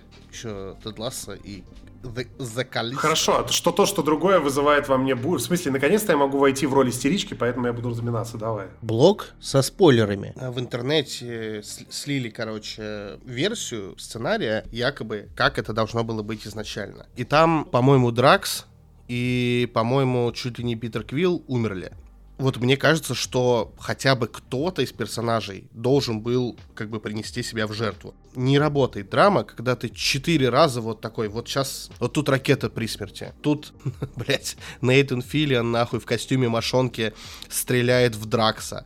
И я каждый раз такой, сейчас этого убьют, блядь, сейчас, сейчас, сейчас этого. И никто в итоге не умирает. И в конце вот это, когда Питер Квилл, блядь, э, я даже там в интернете видел обсуждение, как он в итоге все-таки выжил, блядь, потому что он же вот эти э, способности Целестиала он полностью потерял. Какого хуя, как, блядь, можно, э, проведя в открытом космосе, блядь, минуту или две, блядь, в итоге выжить? Ну, то есть, не знаю. Э, короче, Ган выбрал какой-то совсем сейфти вариант. Я тем более, что э, Батиста точно сказал, что он больше не вернется к роли Дракса. Ну, блин, да убей ты его. Ну, блин, вот, вот тебе как раз была бы честная слезовыжимательная сцена. А, а то, как бы он, знаешь, вот как вот этот э, гифка, когда, знаешь, грузовик, блядь, едет в столб и никак не врежется. Вот тут, тут, тут у меня такое же ощущение было, что, вы знаешь, такой, блин, сейчас вот этот умрет. И в итоге никто не умирает, и немножечко это вот, не знаю, я считаю, что нужно было кого-то из персонажей все-таки э, слить для полного драматизма. Еще такая вот у меня родилась претензия. Мне кажется, просто в «Мстителях» было очень много смертей, и Файги, э, понимая, что его новые персонажи, которых он выводит на экран, нихуя не работают и не зарабатывают деньги, э, он решил, что ему нужно оставить этих персонажей, даже если он сделает рекаст – в общем, ему надо типа оставить этих персонажей в ростере для того, чтобы вытащить их ради каких-нибудь э, Стражей Галактики 4, в которых он может, сможет использовать, не знаю, фотки или кадры из э, предыдущих фильмов. Какие-нибудь, я не знаю, выкинутые кадры типа того. А знаешь, что еще выкинутые кадры? И выкинул.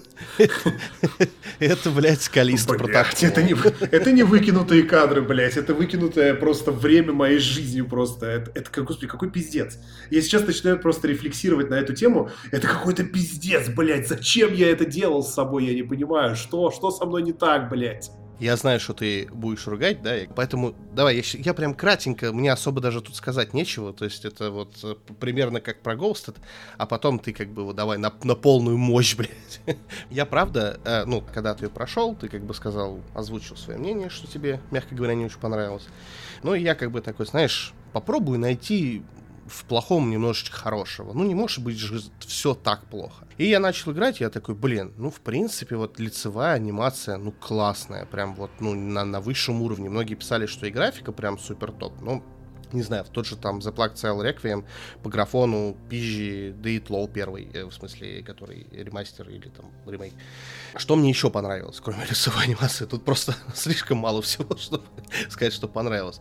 Мне понравилось реально решение с полоской на шее, вот этой вот ХП, потому что, ну, обычно в, в играх это, на это забивается хуй, то есть это вот никак не оправдывается, просто есть какая-то шкала. Нет, ну ты мне, пожалуйста, скажи, я, я использую этот разгон, а вот когда у тебя все время вши завелись, вот на сколько процентов оно уменьшается?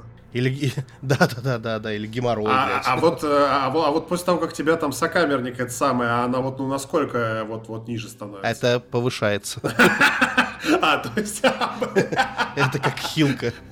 Нос, нос типа ты ширнулся, блядь, понимаешь? Понимаю. Жалился. да.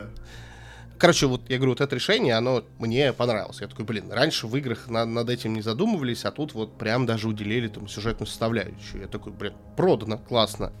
Все. На этом все хорошее заканчивается. Дальше я расскажу, почему я ее дропнул. Первое, она, во-первых, дико заскриптованная. То есть у меня был момент, когда на меня бежит монстр, включается музыка такая нагнетающая, типа, знаешь, как из хорроров. Я его убиваю, музыка выключается, я иду дальше, меня там дали пизды, меня отбрасывают контрольные точки. То есть опять к этому монстру. Опять включается нагнетающая музыка, и я в этот момент решаю, блядь, не пойду туда, пойду в другую сторону. И эта музыка нахуй не выключилась. Она продолжилась до тех пор, пока я не оббежал, блядь, локацию, не вернулся обратно, не убил этого монстра, который бежал просто в закрытую дверь настолько неработающие скрипты. То есть э, потом был момент, то есть вот ты открываешь сундук, выходит три монстра. Ты этот сундук не открываешь, они не выходят. То есть я вот, знаешь, я почувствовал себя не в игре, а в каком-то, знаешь, в квеструме, блядь. То есть я, в принципе, не в целом, ну, не против линейных игр, но это настолько лениво расставленные были скрипты, то есть которые ломаются сразу же, если ты чуть-чуть идешь не по сценарию игры. Вот чуть-чуть ты отстранился, все, блядь, игра не знает, что делать, нахуй. Второй момент, что мне не понравилось. Я люблю пылесосить локации, так называемые, да? Даже не так. Я люблю иметь возможность собирать все и я люблю, чтобы игра мне давала выбор. То есть я решаю, буду ли я здесь все собирать или не буду. Обычно в играх, ну, то есть гейм-дизайн устроен так, что тебе четко понятно, куда идти. То есть в открытом мире, да, это вот там main quest и кучу, блядь, второстепенных всяких вопросиков. В линейных играх, да, это развилки, то есть персонаж тебе либо намекает, куда идти, либо каким-то это цветом обозначено, да, вот типа как желтая тряпка в Control, или вот эти вот рисунки на стене в God of War, ну или тупо просто стрелочка, да, как там вот в тлоу, которая включается, выключается. Даже вот я в рогалик в этот, э, в Returnal играл, там, блядь, есть основная дверь квадратная, второстепенная треугольная. Это вот, ну, буквально база геймдизайна, то есть это вот везде так. Скофилду, блядь, похуй плюс поебать. Абсолютно идентичные пути, нахуй развилка до трех дверей одновременно, и хуй ты поймешь, какая из них куда ведет, какая, блядь, по основному квесту, какая нет. То есть у меня кучу раз я был такой, я пиздую, блядь, захожу в дверь, пиздую, пиздую, понимаю, что это основное, блядь, возвращаюсь обратно, иду в другую дверь, собираю, и вроде, блядь, вот, ну, как бы это мелочь, да, то есть многие скажут, господи, да похуй, иди в любую дверь, блядь, э, какая разница, пропустил, пропустил. Но я считаю, что как бы из таких, такие мелочи, да, вот совокупность мелочей, она как раз таки отличает посредственную игру, блядь, от э, хуевой игры, блядь. Анимация крови, это... Вообще я даже про это не буду говорить. Это, это какая-то нахуй шутка, блядь, просто. Это такое дерьмо, я не знаю, то есть это, они, видимо, пытались как-то Джанго повторить, но в Джанго это работало как художественный прием, а здесь это вот потому что иди нахуй, просто какая-то жижа, я не знаю, блядь, она больше на кал похожа, чем на, на, на, этот, на кровь, так же, как и игра больше похожа на кал, чем на игру. Самая главная претензия, про это просто много уже говорили, поэтому я оставил это на последнее, но я просто скажу, что да, это, наверное, самые, блядь, нелогично, по-ублюдски, по-тупорулыми нахуй расставленные контрольные точки. То нахуй они спустя 30 секунд, блядь то я обращал внимание, что сохранение нет по 10-15 минут. А там как бы можно опиздюлиться, ну, даже на нормальном уровне сложности очень легко. У меня такая же проблема вот в открытом мире в Atomic Heart была, когда ты ползаешь, лутаешь, лутаешь, потом я такой случайно у бага, блядь, отъезжаю, и в итоге минут 40 перепроходишь, потому что сохранение там типа как у телефонных будок. Только тут еще хуже, блядь, раз в 10, потому что здесь ты не можешь вручную пойти сохраниться, а тут ты должен на какую-то контрольную точку прийти, и ты не понимаешь, где они, и порой ты просто зачистил кучу, блядь, мобов, а потом какая-то ловушка, блядь, но между вот, вот этой ловушкой и кучей мобов нет никакой контрольной точки, и ты перепроходишь и все заново, а как бы геймплей сам не особо интересен, и, ну, я не знаю, все. Вот на этом моменте, на каком-то очередном, откинувши меня, блядь, минут на 10 контрольной точки, я понял, что я просто здесь нет ни одной причины играть в эту игру, блядь. И дропнул часа через 4, через 5, там где-то в третьей главе. Сорян, что свое мнение формирую не на полностью, не на том, что я полностью прошел игру. Ну, блядь, я не, не, не захотел просто страдать дальше. Так нахуй. Ща, ща я. Снаги нахуй. Короче, я считаю, что когда я прошел Калист протокол, я себе получил звание говноед года. Почему? Потому что я начал Калист протокол проходить на релизе. Там было, были какие-то огромные проблемы, а, но, как обычно, все проблемы касались только ПК-версии. Поэтому, собственно, у меня нет ПК. Все нормальные люди играют на консолях, кому жалко своего времени и денег. Поэтому я играл на PS5. Не осуждаю. А, короче, в смысле, что ты не осуждаешь? Не осуждаешь то, что люди играют на ПК, зря я осуждаю. Нет, тебя не осуждаю. А, хорошо. В общем, я, короче говоря, на релизе начал проходить это прекрасное творение на PS5 на хардкоре, ну, в смысле, там, на самом, на сложном уровне, короче, на финальном уровне сложности, который там есть из трех, потому что я до этого отлично употребил ремейки Resident Evil 2 и 3, и я считал, что вообще сейчас я просто могу затащить любой survival horror, в принципе, survival horror-то я затащить могу, но вот говно я тащить, как говорится, не могу. Поначалу все было хорошо, потому что когда там актер Б-плана в общем, я послушал подкаст, э, который был, это предисловие к игре. Да, кстати. Вот. Да, и да, подкаст отличный подкаст. был. А, я посмотрел интервью этого Глена Скуфилда, и где он там рассказывал, mm-hmm. что к чему. И меня только смущали некоторые моменты, когда они очень часто говорили про систему расчленения и про анимации смертей. И еще за предзаказ тебе дают несколько дополнительных анимаций смертей. И я такой, блин, кажется, это типа не очень важная часть игры ну, наверное, может быть странно, но потом подумал, ладно, черт с ним. А, маркетинговая кампания была построена на том, что это Dead Space, который мы не смогли сделать, это не будет как Dead Space 3, это будет как вообще все переосмысление, мы очень много работали с какими-то профессионалами над ощущением страха, мы так, блядь, там перепридумывали. Подожди, Dead Space 3 же и так вышел. В смысле, Dead Space 3, который не вышел, в плане того, что Dead Space 3 вышел, а, и все, он дерьмо. Я понял. А, вот, но есть какой какой-то, видимо, Dead Space 3, который не вышел. Так вот, а потом они там рассказывали, даже притаскивали каких-то экспертов, которые там исследуют, исследуют страх и что-то такое.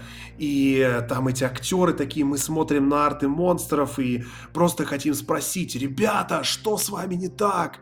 Короче, нас наебали, расходимся, блядь. Почему?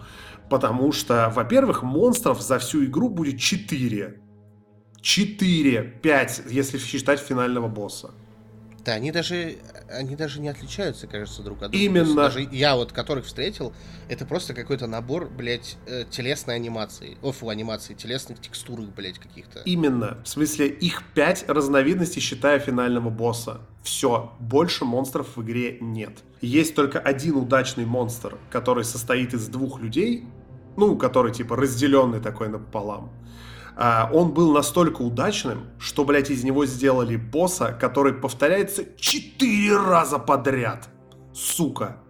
В плане того, что ты убиваешь его сначала, проходишь буквально 15 минут игры, вылазит еще одна такая ебака, ты абсолютно идентично повторяя все свои действия, убиваешь его еще раз, потом ты убиваешь его еще раз, и потом ты убиваешь его еще раз, блядь. А потом, когда ты, когда ты доходишь до финального босса, 80% его анимации списаны с этого э, разделенного пидораса. Охуительно. Это просто прекрасно, блядь. Ну да ладно, все было хорошо, а, пока я играл в первую треть игры, которая была в тюрьме, а, которая была вот именно когда там Джейкоб вырывается из камеры. Очень неплохой вид. То есть ты хочешь сказать, что вот эта первая треть игры, до которой я уже дропнул, это еще была самая хорошая часть игры, да? Давай так, там как минимум визуально что-то менялось, в плане того, что там были разные помещения этой тюрьмы, они выглядели достаточно аутентично, и на некоторых местах я прям такой, блядь, очень живой кафель такой, прям прикольно. А, в смысле, если могу поверить, что это было какое-то их сантехническое помещение. В общем, там интерьеры менялись, и можно было поверить в том, что там сидят зеки. По поводу боевки, я сначала ее не вкуривал, потом я ее вкурил, и, собственно, когда я ее вкурил, я просто на нее не обращал внимания. Периодически, когда я уставал от игры, я, конечно, отлетал в плане того, что там а, на самом сложном уровне э, сложности, короче, на, вот, на хардкоре на этом, будем так его называть, там прям буквально две тычки ты отлетаешь. А, поэтому, когда ты устаешь и не успеваешь там за полсекунды отклонить стик в нужную сторону, ты можешь отлететь, но в остальном я там боевку большую часть времени не замечал. В общем, первую треть игры я прошел нормально, потом меня выпустили, типа, потом тебя выпускают на поверхность этой Калиста, ну, то есть на поверхность самой планеты. И я такой, блядь, ну ладно, сейчас, наверное, начнется какой-то прикол, потому что наконец-то будут открытые пространства. Хуй тебе, никаких открытых пространств даже в помине нет. Это все еще коридоры, которые очень условно обозначены. Ну, то есть это все еще препятствие в виде 30-сантиметрового сугроба. Э, чувак только что с тобой пробил стену, 30-сантиметровый сугроб он перешагнуть не способен нахуй. Все, перебор, братан. Сейчас, сейчас, блядь, снежок в сапожок просто залетит, может, знаешь, просто, как Может, это желтый снег был, поэтому... Нет, э, там снег красный, потому что ты уже пошутил по поводу крови. Короче, в этом момент игра ломается, потому что она считает, что она должна стать сурвачом. В плане того, что ты на замерзающей планете ходишь, и ты должен чувствовать себя в опасности. Ты чувствуешь себя, сука, в полной духоте, несмотря на то, что там мороз, мороз и ветрище. Почему? Потому что все бои происходят просто по той же схеме, как и до этого. Новых врагов не появляется. Все враги просто появляются теперь не из какой-то там канализации или вентиляции. Они просто стоят замерзшие, и когда ты к ним подходишь, он, сука, размораживает разморозится внезапно. Но если ты подойдешь к нему недостаточно близко, он не разморозится.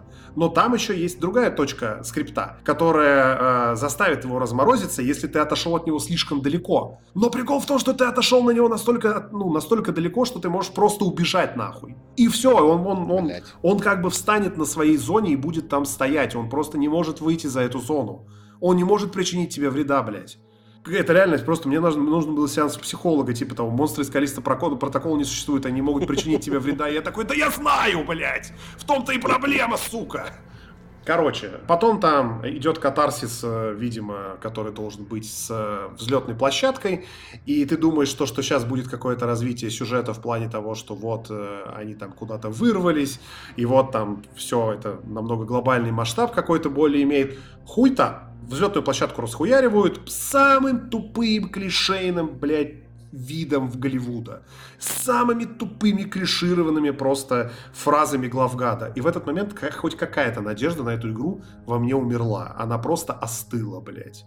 Потому что в тот момент начинается треть игры, и вот это такая финальная, самая продолжительная, когда тебя сбрасывают в рудники. И Глен Скуфилд очень много играл в Resident... Э, фу, ты не в Resident Evil, в Last of Us.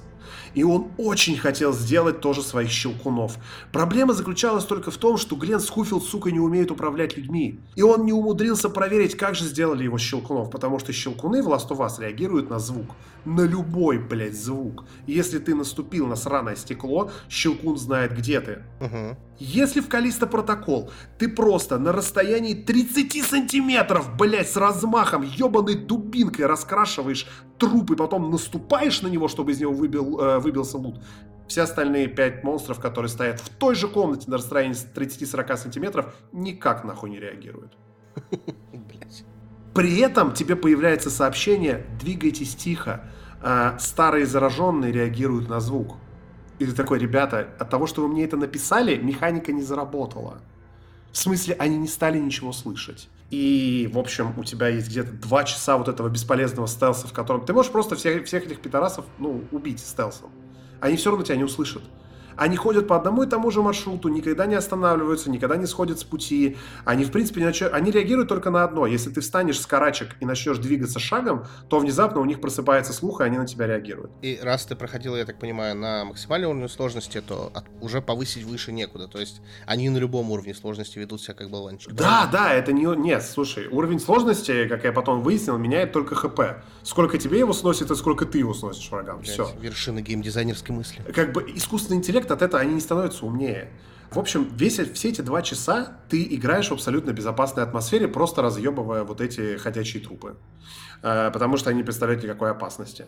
Потом там есть одна сцена, в которой ты также крадешься, ну потому что ты просто привык уже на карачках, блядь, ползать. Ну, два часа ты на них ползаешь. Ты просто начинаешь ползти на карачках, задеваешь какую-то трубу, которая падает в пропасть, не издавая никакого звука.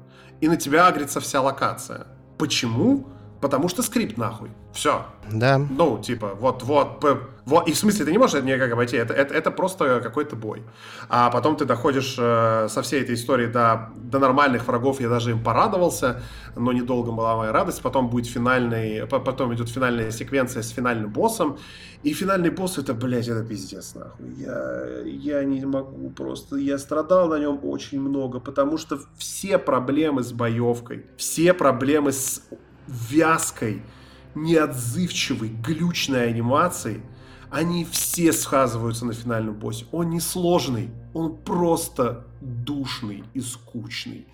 И весь дизайн просто, который поверхности Калиста, и весь дизайн старых рудников и заброшенной колонии, и вся история этих монстров, и вся предисловие этой, блядь, китаянки или японки Карен Фукухары, они все, сука, скучные. Никакой интриги в этой игре вообще нет, даже близко.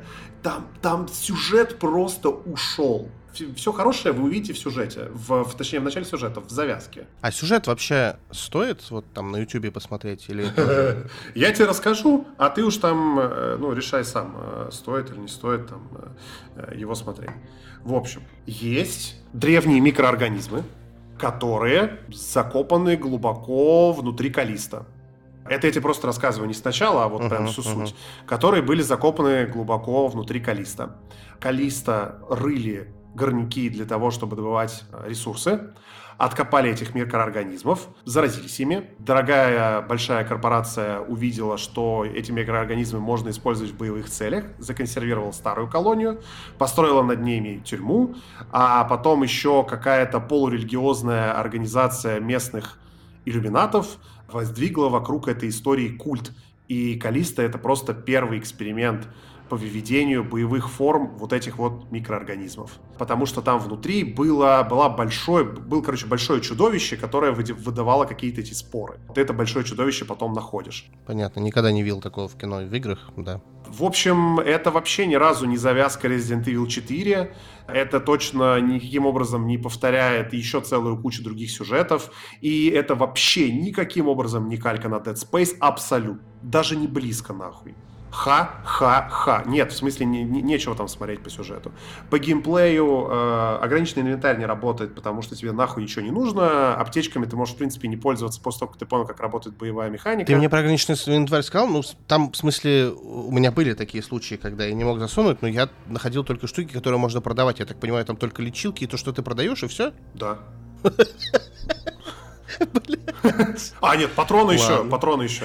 И там можно... А, да, да, да, там, патроны, В смысле, да. то, что надо продавать, как раз ты тоже должен закидывать. Просто мне за предзаказ в инвентаре лежала какая-то херня, и там я такой, блин, наверное, какая-то полезная штука, и там, типа, продайте ее в магазине. Я такой, типа, и все? Ты ее, смотри, ты продаешь... Они не могли дать 800 кредитов просто, нахуя они? Нет, блядь. Эту безделушку дали. Ты продаешь эти предметы, в смысле не продаешь, а разбираешь их, и ты у тебя, ты, короче, ты просто клей в 3D принтер закач... э, закачиваешь для того, чтобы на 3D принтере печатать себе другое оружие и патроны потом. Собственно, дело в том, что во всех напряженных моментах тебе выдают этих патронов, сука, столько. Это, э, еще раз, я говорю про хардкор тебе этих патронов столько, что они у тебя просто тупо не заканчиваются. А если заканчиваются, то в целом ты можешь спокойно этих монстров пиздить дубинкой. Они все равно, в смысле, там, наши монстры нападают одновременно, они не будут, типа, как другие монстры в других играх, они не будут тупо стоять и ждать своей очереди. Хорошо, они нападают не по одному, они нападают по двое. А все остальные стоят в очереди нихуя себе, вот эта революция, ебать. Да, да, да, это тоже я обратил внимание. Ну, в смысле, это, короче, там, там э, боевка не работает, э, стрельба не работает, прокачка тупая, потому что она, просто не нужна. С точки зрения прокачки оружия и вообще его использования, прокачал, блядь, стартовый пистолет, прокачал дубинку, и прокачал этот телекинез, короче. Ну или как она там называется, эта перчатка ебаная. Uh-huh, uh-huh. Все, больше тебе нахуй ничего не надо. Там какие-то есть автоматы, блядь, дробовики. Полная хуйня. Вообще, на них очень дорогие патроны. Да они не нужны, потому что прокачанный пистолет просто стреляет огненными патронами, которые сносят ебало вообще всем. Ну зачем тебе что-то еще нужно? В этой игре не работает ничего в этой игре хорошего нет ничего. И самое главное, те эти дополнительные анимации, это же очень смешно было, которые давали за предзаказ, они вышли глючными, потому что там есть анимация, где монстр выдавливает глаза главному герою. Они не нарисовали, блядь, деформацию черепа, и это видно. Просто монстр вдавливает эти глаза пальцами, и там просто текстура растягивается, блядь. И это выглядит как графический, сука, артефакт. То есть все, что они давали за предзаказ, это просто сломанная хуета какая-то они не знали, что делать с этой игрой. Они не знали игру, которую они хотят делать, поэтому это AAA кусок говна. И те, кто дали им просто денег на это, они должны найти этого Глена Скуфилда и поломать ему коленки нахуй.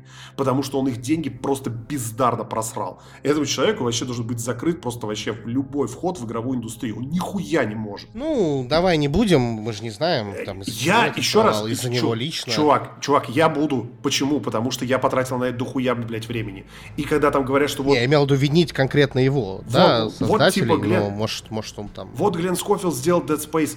это не он его сделал, потому что есть Dead Space ремейк, вот, который вышел э, сразу после Калиста Протокол, который я прошел уже после Калиста Протокол, и это шедевр.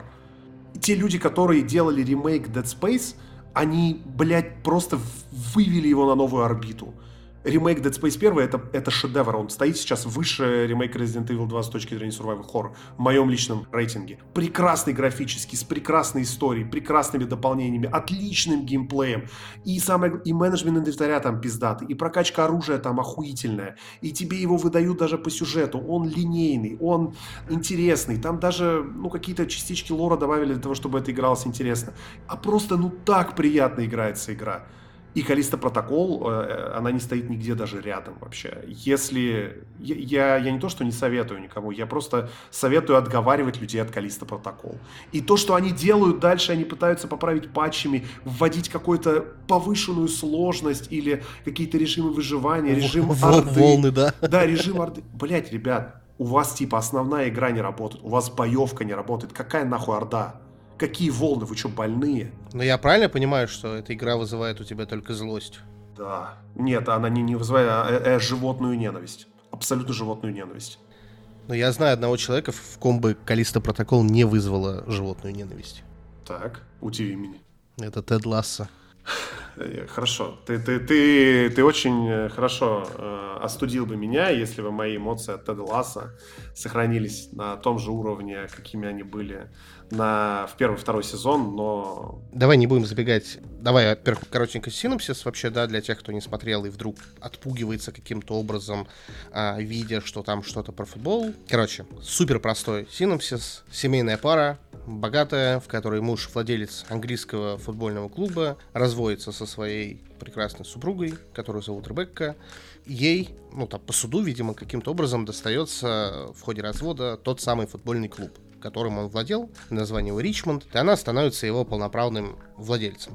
Так как э, развелись они в результате того, что муж ей изменил, то есть она как бы зла на него, чтобы ему отомстить, она желает этот клуб развалить, да, и нанимает тренером европейского футбольного клуба, да, то есть вот соккера, э, как в Америке говорят, нанимает некого Теодора Ласса, это тренера из студенческой американской э, лиги, то есть по американскому футболу, э, который работает абсолютно не так, как европейский, которого играет Джейсон Судекис. Ну и ожидаемо тренера по американскому футболу вообще нихуя не понимает в европейском. Ну и тут как бы вырисовывается главная фишка сериала, то, что вот этот вот новый тренер, а вот этот вот Тед Ласса — это неисправимый оптимист, то есть вот ультра жизнерадостный человек, он абсолютно не может никого обидеть, его никто не может обидеть, ну, почти никто, наверное, да.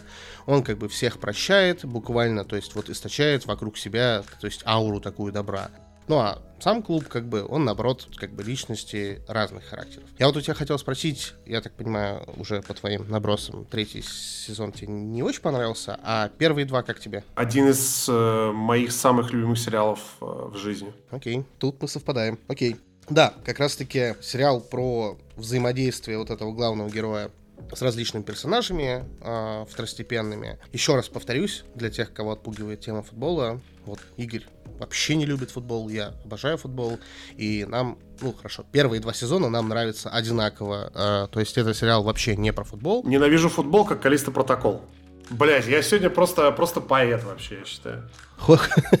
Хоть, я говорю, ну, то есть футбол здесь просто отличный фон, но сам сериал там про взаимоотношения, про любовь, про дружбу, про то, как надо сохранять человечность даже после того, как ты прошел Калиста протокол. Сука, вот это очень говорю. сложно, блядь.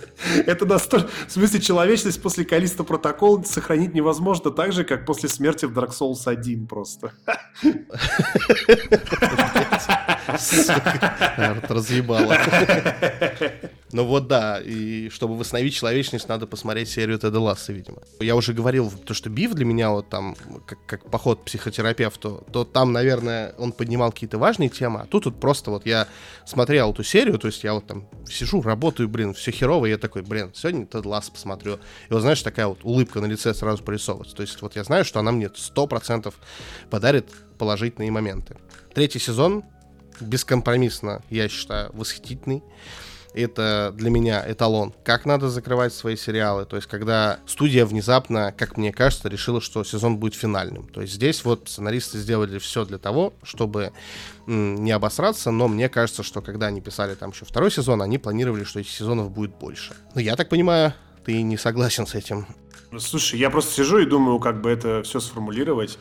Наверное, так скажу по поводу, ну, типа, первые два сезона я смотрел, когда я был прям в, в очень хуевом состоянии, в смысле, я прям, у меня был очень тяжелый период жизни, сложности на работе были большие, и сложности были связаны именно с очень токсичными людьми, то есть это был момент, в котором я прям очень часто сомневался в себе в плане того, что там были окружающие какие-то на работе, которые пытались меня подставить, подсидеть там, ну, вести себя как-то не очень хорошо, и я просто не понимал, как э, ну, короче, как, как, как, как с ними жить-то? Потому что, ну, хочется ответить им той же монетой, понимаешь, но, с другой стороны, я понимаю, что я же, ну, тогда стану не то чтобы сильно лучше, чем они. И я тогда начал смотреть Теда Ласса, и я помню, что я посмотрел первую серию, и я реально кринжевал просто кринжевал, потому что... Да, да, она, первая серия очень кринжевала. Потому что я смотрел, и я такой думаю, просто что с этим, блядь, человеком не так?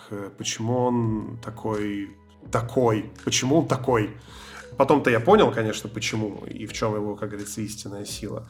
И потом я вот, э, когда я смотрел э, Теда Ласса, я видел для себя ответы, и я видел, насколько тяжело подходить к жизни с точки зрения вот такого позитивного человека. Ну, то есть, насколько сложен вот этот путь добра и доброжелательности. И поэтому два сезона не только через Теда, потому что там очень хорошо построено, как Тед пропитывает своим вот этим добром, своей, своим угу. теплом, как он пропитывает других персонажей, и как угу. они становятся... Заража... Заражает буквально, да. Да, и как они в какой-то момент просто буквально ловят себя за руку или останавливаются на полуслове, чтобы не сказать гадость или не сделать гадость, и они делают правильную вещь, и они становятся лучшими версиями себя. Но они тоже вынуждены сколько-то раз проиграть, потому что, ну, это игра в долгую вообще. 90 минут. 90 э, минут, что? Блять, ладно, это была тупая шутка. Ну, типа, ты говоришь, игра в долгую, я говорю, ну да, футбольный матч 90 минут. Да. Блять, футболь... не надо футбольных шуток, пожалуйста. Ну, а когда еще будет шанс? Никогда. Короче, для меня это был реальный сериал, в который, который помогал мне обрести какую-то веру в людей опять. Мне очень нравилось, и я, правда, благодарен, наверное, всем, кто сделал этот сериал. Было вообще супер круто. М- мой персонаж, как мне говорит э, моя жена, мой персонаж — это Рой Кент. То есть вот это мой иконический персонаж с того момента, когда он там ушел с поля, и когда вот он начал быть тренером, ходить во всем черном, не улыбаться и на все ворчать, это, это мой персонаж. Просто me in real life. Э, только, к сожалению, не такой худой, не такой подтянутый, и, и, и, короче говоря, в спорте я тоже ничего не умею. Но вот в, по характеру прям вот один в один, и, собственно, за ним я с удовольствием наблюдал э, до конца сезона. Тедом я восхищался в принципе, там, я не знаю, Бирд просто казался каким-то второстепенным персонажем, но оказалось, что он очень важен.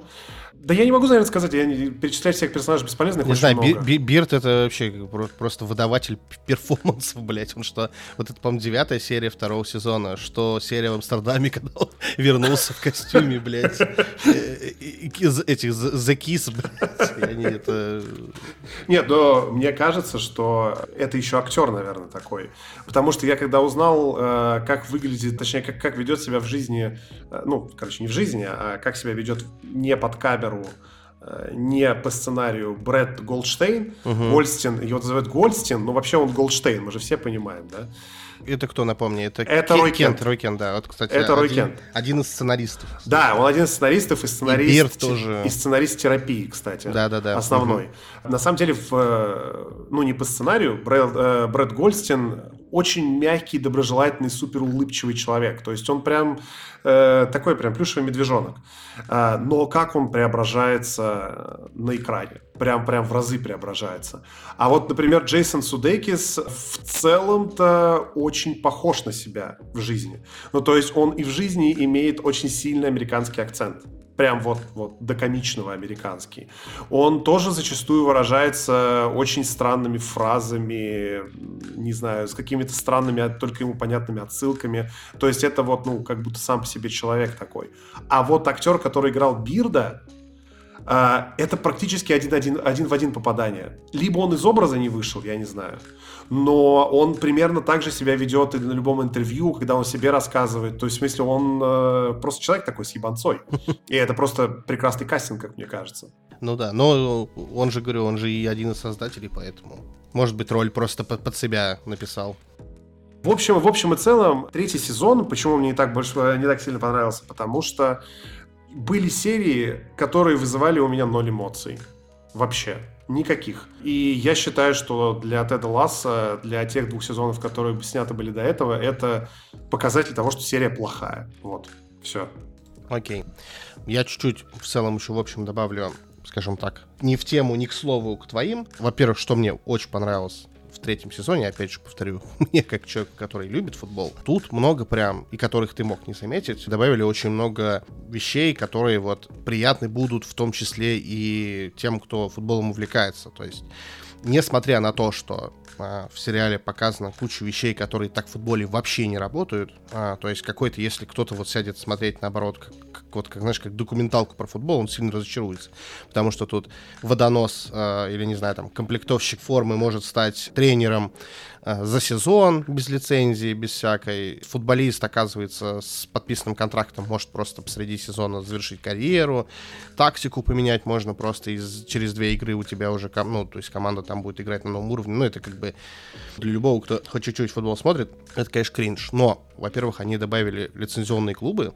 Это прям, ну, мне очень сильно понравилось то, что это прям такая, знаешь, ты такой, блин, ты как бы и реально, то есть смотришь местами как футбольный матч, там и Челси, и Вест Хэм, и Манчестер Сити, хотя он уже там до этого был. А, во-первых, тут кучу футбольных камео, я дико офигел, увидев в какой-то, по-моему... А, ну в, в последней серии как раз э, камео Пепа Гвардиолы. Это вот такой лысый мужичок, который тренер Манчестер Сити. Это реальный, то есть тренер этой команды. И вот они там э, уже сейчас на, на третий титул э, идут э, только за один сезон. То есть это прям реально легендарный чувак у, уже, вот, который себя вписал в историю, и я прям сильно был приятно удивлен и вообще, скажем так, в самом сериале кучу амашей, вот и про, про Роя Кента говоришь, это же реальный был такой, в смысле был, ну, был футболист, в смысле человек еще живой, очень себе, он вот в жизни реально такой вот хулиган, провокатор, он там и футболистов на поле ломал, и сейчас он на телевидении сидит там э, жестким словцом, может э, игроков э, отхуесосить. Вот этот Джимми Тарт, это тоже амаш, там есть такой футболист в том же Манчестер Сити, играет Джек Грильш, там, который постоянно, блядь, то в баре нажрется, то где пьяный уснет, то есть реально вот ну, чувак, который прям вот списан с него, но также взялся за голову, также там стал суперфутболистом, и вот сейчас также вот в Манчестер Сити играет под руководством того же Гвардиолы. Очень мне понравился, это тоже, ну, там, чуть-чуть небольшой спойлер, был огромный э, скандал, вот, э, может быть, ты помнишь серию где они собирались э, за большим столом и собирались э, некую Акуфу-лигу собрать. Это вот реальная история, то есть вот в прошлом году в клубы пытались реально чуть ли не убить футбол, собрать некую суперлигу, то есть где будут играть только большие гранды мирового футбола, и типа там все завязано было только на бабках, там неважно было, как ты хорошо играешь, главное, что у тебя есть много денег. Кстати, еще небольшой факт, если бы мы основали футбольную лигу, она бы называлась Скуфа лига. Блять. Конкретно по третьему сезону, без спойлеров, прям последний добавлю, э, кроме того, что они добавили кучу вот вещей, которые реально порадуют и футбольного болельщика, они, э, мне понравилось, а тебе, насколько я знаю, не особо понравилось, что они добавили, раскрыли, так сказать, второстепенных персонажей, которых раньше ну, были там вообще третьестепенные. Они не персонажи раскрыли, они просто вкрутили повесточку. Они просто, блядь, вкрутили повесточку. Давай называть, блядь, вещи своими именами, серьезно. Не согласен, не согласен. Вот Тренд Крим, отличная линия про книгу, которую он в течение сезона писал. Колин Хьюз, окей, я, я знаю твое мнение по этому поводу, но тоже как бы персонаж был на задворках, потом его раскрыли, и, ну, там тема не только то, что он там не традиционной ориентации, как бы там линия, скажем так, глубже, вот, э, блять. Да, линия там действительно глубже. Что уж там греха таить. Там прям Блять, очень я сам проникно... себя закопал. проникновение, да. Блядь, ну, все равно, ну вот не было э, вот эти вторости, три, прям чуть ли не третьестепенные персонажи, вот этот вратарь, который вот этот там себя э, называл Ван Дамом, потом он, блин, там стал Зора, про, про Макаду очень, ну, то есть много раскрыли. Даже вот, блин, вспомни вот эту серию с Хиггинсом, когда, он, когда они ходили там джаз посмотреть, ну, это же просто прекрасная Вообще серия. не раньше, имея ничего... Раньше не было таких. Давай, давай посмотрим э, фактом в лицо. Жену Теда очень Безус... сильно раскрыли. Безусловно. вообще раньше. Есть ли отдельная соло-серия про Трента Крима? Нет. Есть ли отдельная соло-серия про э, Макаду? Нет, ну, слушай, вообще не про... Я отвечу на твой Есть, вопрос. блядь, две, Нет. буквально, хорошо, полторы э, соло-серии нет. про Колина Хьюза и про то, нет, как сложно нет, быть нет, геем. Нет, нет, нет, нет, нет, нет. Хорошо. Есть только про одного персонажа, есть за три сезона одна серия, это вот про Бирда, она чисто про него. Все остальные Короче, давай, все. Те, кто не смотрел и хотите посмотреть э, Теда Ласса, дальше мы будем обсуждать со спойлерами, поэтому тут можете, в принципе, либо промотать, либо либо выключить. Либо увидимся в следующем выпуске. Мы, да, потому что мы уже тут поговорим со спойлерами, и это последняя, последняя, так сказать, часть подкаста. Блог со спойлерами серия про Колина Хьюза, которую ты говоришь, там она же вообще, ну это же неправда, она же не только про него. То есть там, да, в самом начале показали, что он нетрадиционной ориентации, что он там с, живет с мужчиной, все, как бы дальше там идет повествование там про Теда, про он, Ребекку. Да, в смысле, он практически постоянно является двигателем всей серии вокруг, вокруг того, что происходит с Колином Хьюзом, строится вся серия. То, что происходит с Тедом и Ребе, Ребеккой, ну, показывается, я не знаю, ну, от силы, наверное, ну, минут 10, наверное, ну, 15, наверное, за всю серию, максимум. Это серия про Колина Хьюза конкретно, по поводу того, как ему тяжело, как команда его отвергает, и вот это все. А, это я уже перепутал, может, со второй, конечно, серии, которая была посвящена. Ну, хорошо, если, если прям очень по мягкому к этому относиться, но как минимум по половине серии из там вот, и я не помню, какая она по номеру была, и в одной, и в другой, он точно забирает э, на себя, он точно забирает на то, чтобы показать, как тяжело ему быть геем в современной э, Британии. Я понимаю, что это проблема. Я понимаю, что он там страдает, мучается и все остальное. Без проблем. Ну, блядь, но он, э, эта проблема не затрагивалась типа два сезона. Эта проблема, видимо, появилась только в третьем сезоне. Я не знаю, почему так, почему это нельзя было как-то развивать наравне с остальными персонажами. И самое главное, что от этого пострадал общий сериал. Вот что меня больше всего напрягает потому что потом начинаются скачки, в которые, я говорю, там целую кучу сюжетных линий просто показали очень рвано. Да, их там закончили, действительно логично закончили в последней серии и немножко самортизировали все то, что они натворили в предыдущих. Но все двух. арки, согласись, все, ни од... я ну. не нашел ни одной, Нет, ни одной они закон... арки, закончили которую все. бы не закрыли, то есть полностью.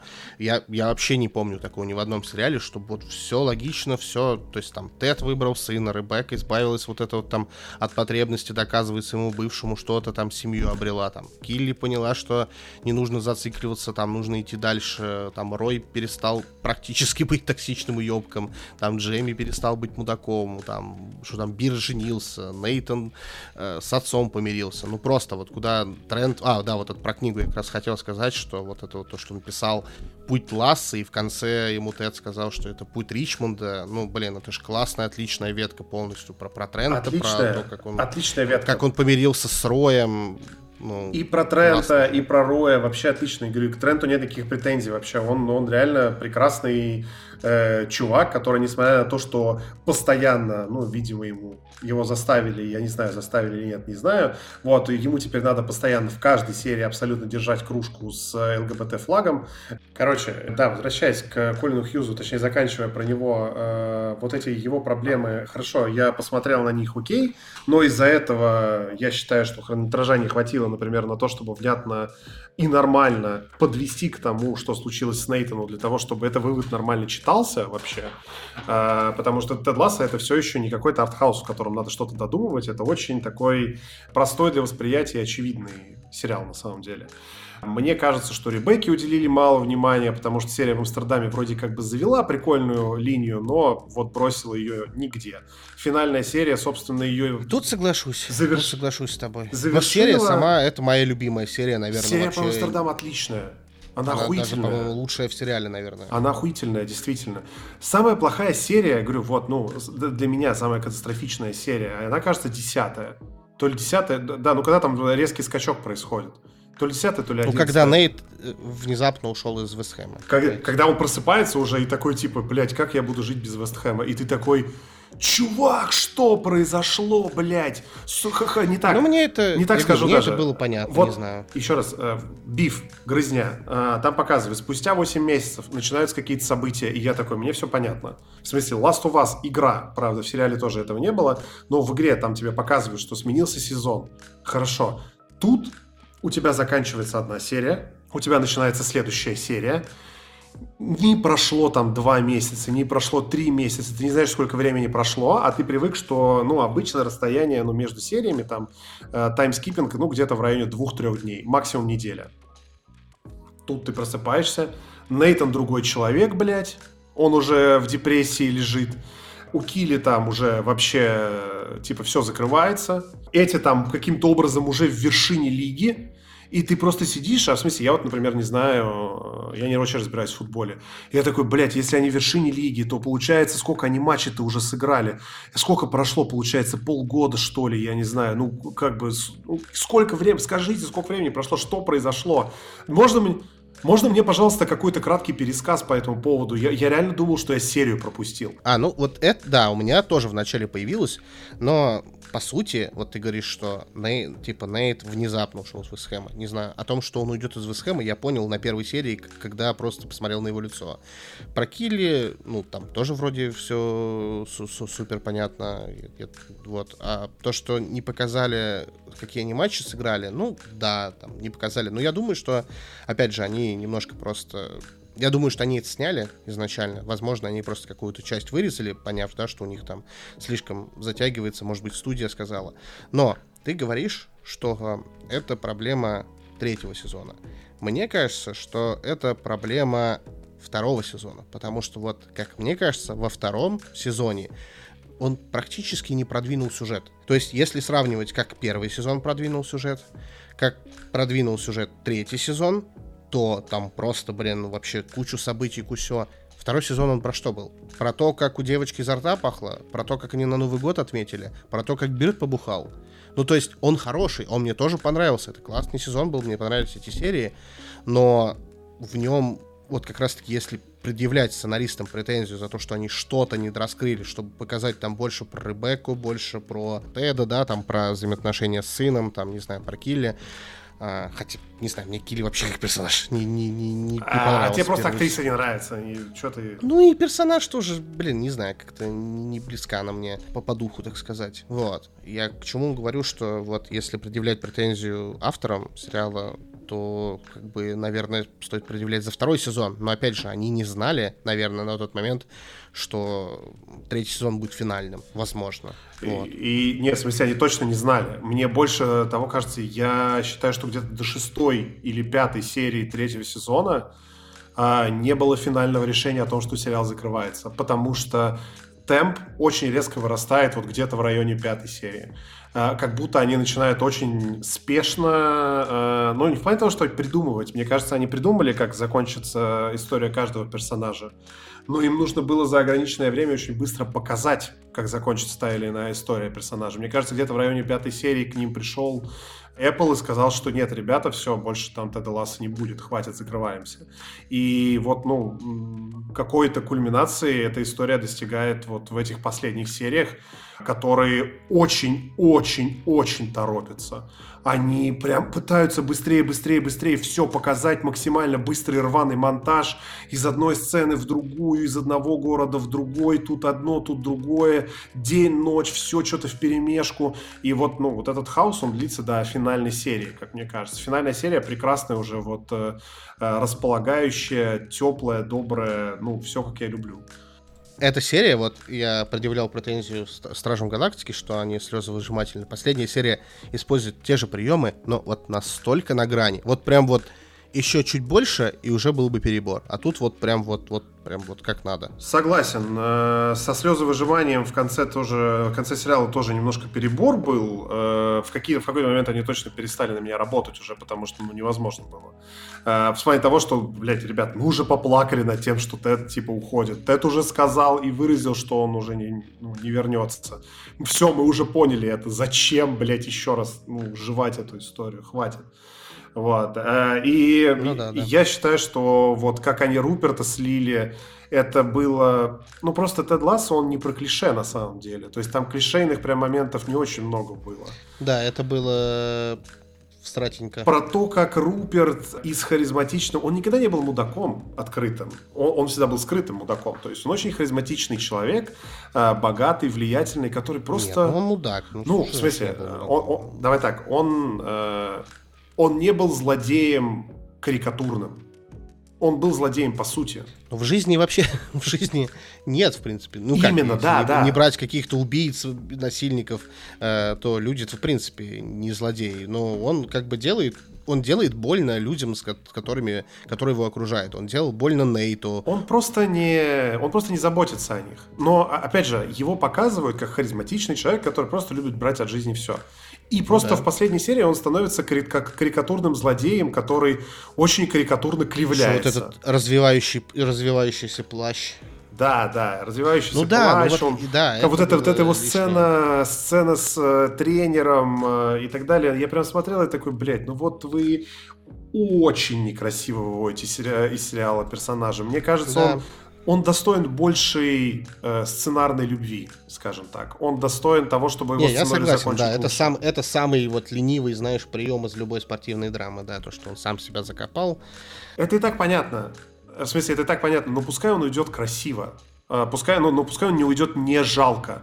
Но вот я считаю, что это прям, прям уже сказка но... была финал э, мы с женой смотрели, и я прям вот сижу, начался матч, вот этот финальный в конце, uh-huh. и я такой, они выиграют, но Манчестер Сити выиграет тоже. Вот не знаю, я прям вот сразу вот это пробил, я, я посчитал, что это вот максимально правильная концовка, которая должна быть, и они, я прям очень рад, что они выбрали ее, потому что если бы там Манчестер Сити проиграл, они выиграли, они бы стали еще чемпионами, ну это уже прям вот too much сказка была, вот я согласен, это было бы уже такой, знаешь, как прям совсем-совсем клише, вот, прям совсем вот э, розовые сопли, ну, так в жизни не бывает, это бы сильно сломало восприятие, а вот то, что они вот как бы сделали все, что от них зависит, ну, не хватило, да, вот вторая команда сильнее, это прям вот мне очень понравилось это решение. Э, я, опять же, не очень шарю в футболе, как оно там бывает. И... Ну, блин, ну ты же, что, ну, какая разница, это любой, это даже не только со спортом сравнимо. Ну, в смысле, да, я, я, наверное, не поверил бы в то, что они внезапно стали чемпионами, но, честно говоря, в последней серии очень много сказочности.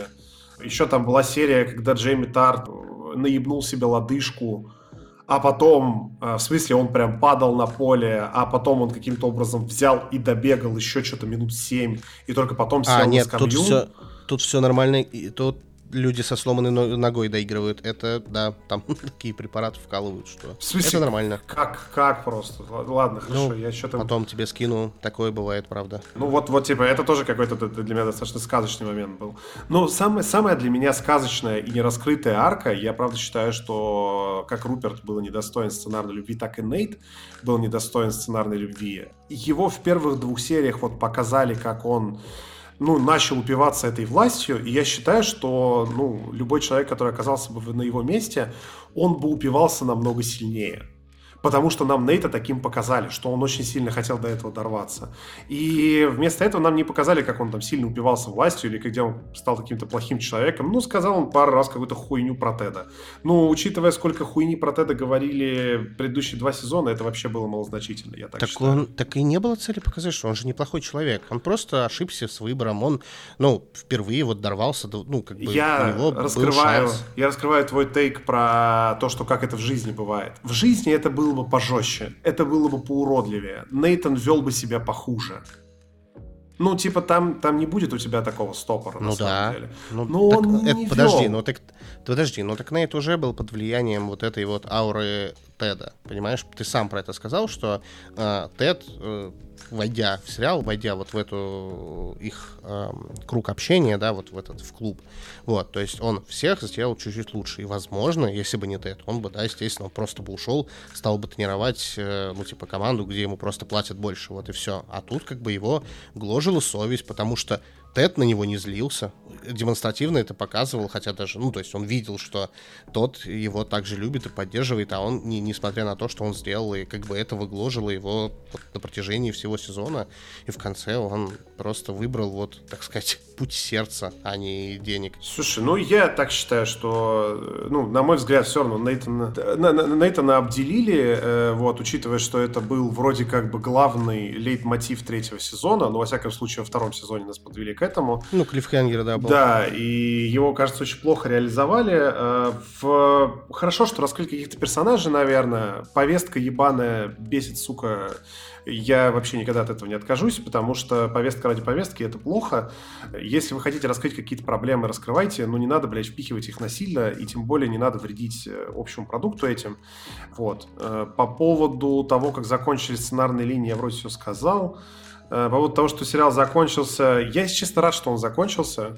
В плане того, что, кажется, не надо было его продолжать, действительно кажется, что вот где-то, наверное, на пятой серии я понял, что либо сериал заканчивается, либо он становится говном, и не знаю уж это ввиду того, что меня так специально заставили чувствовать сценаристы и режиссеры, либо действительно, ну, сериал исчерпал себя. Но он, по сути, ты сказал, что он исчерпал себя, он реально, по сути, раскрыл все темы. Ну, да. то есть вот все темы, которые там сценаристы хотели показать, э, что-то ты там считаешь повесткой, я, ну, окей, э, твое как бы мнение. Я считаю, что сценаристы показали те темы, которые их волновали, возможно, волнуют общество, в котором они живут. Это там и расизм, и притеснение всяких, всякого рода меньшинств, и, соответственно, токсичные отношения, токсичные люди, эти все, ну, то есть там какая-то неразделенная любовь, э, вот этот вот э, серия была, опять же, я повторюсь про Суперлигу, это реально бы убило футбол,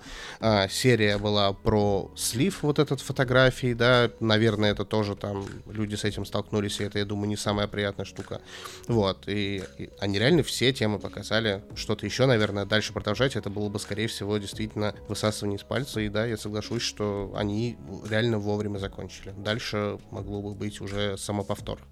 Ну, что я могу еще тут сказать? Я считаю, что надо вообще всем желать меньше токсичных людей. Будьте как Тед Ласса, не будьте как Руперт Мейниан. Да, добрый сериал. Реально, это самый добрый сериал из всех, что я видел. Тут, правда, больше нечего добавить. Мне кажется, он вот такой один в природе. То есть есть кучу хороших там ситкомов, где можно посмеяться, они душевные, классные, но вот именно каких-то вот такого заряда положительных эмоций и желания стать лучше ни один другой сериал просто не дарит. Вот. Ну а на этом все.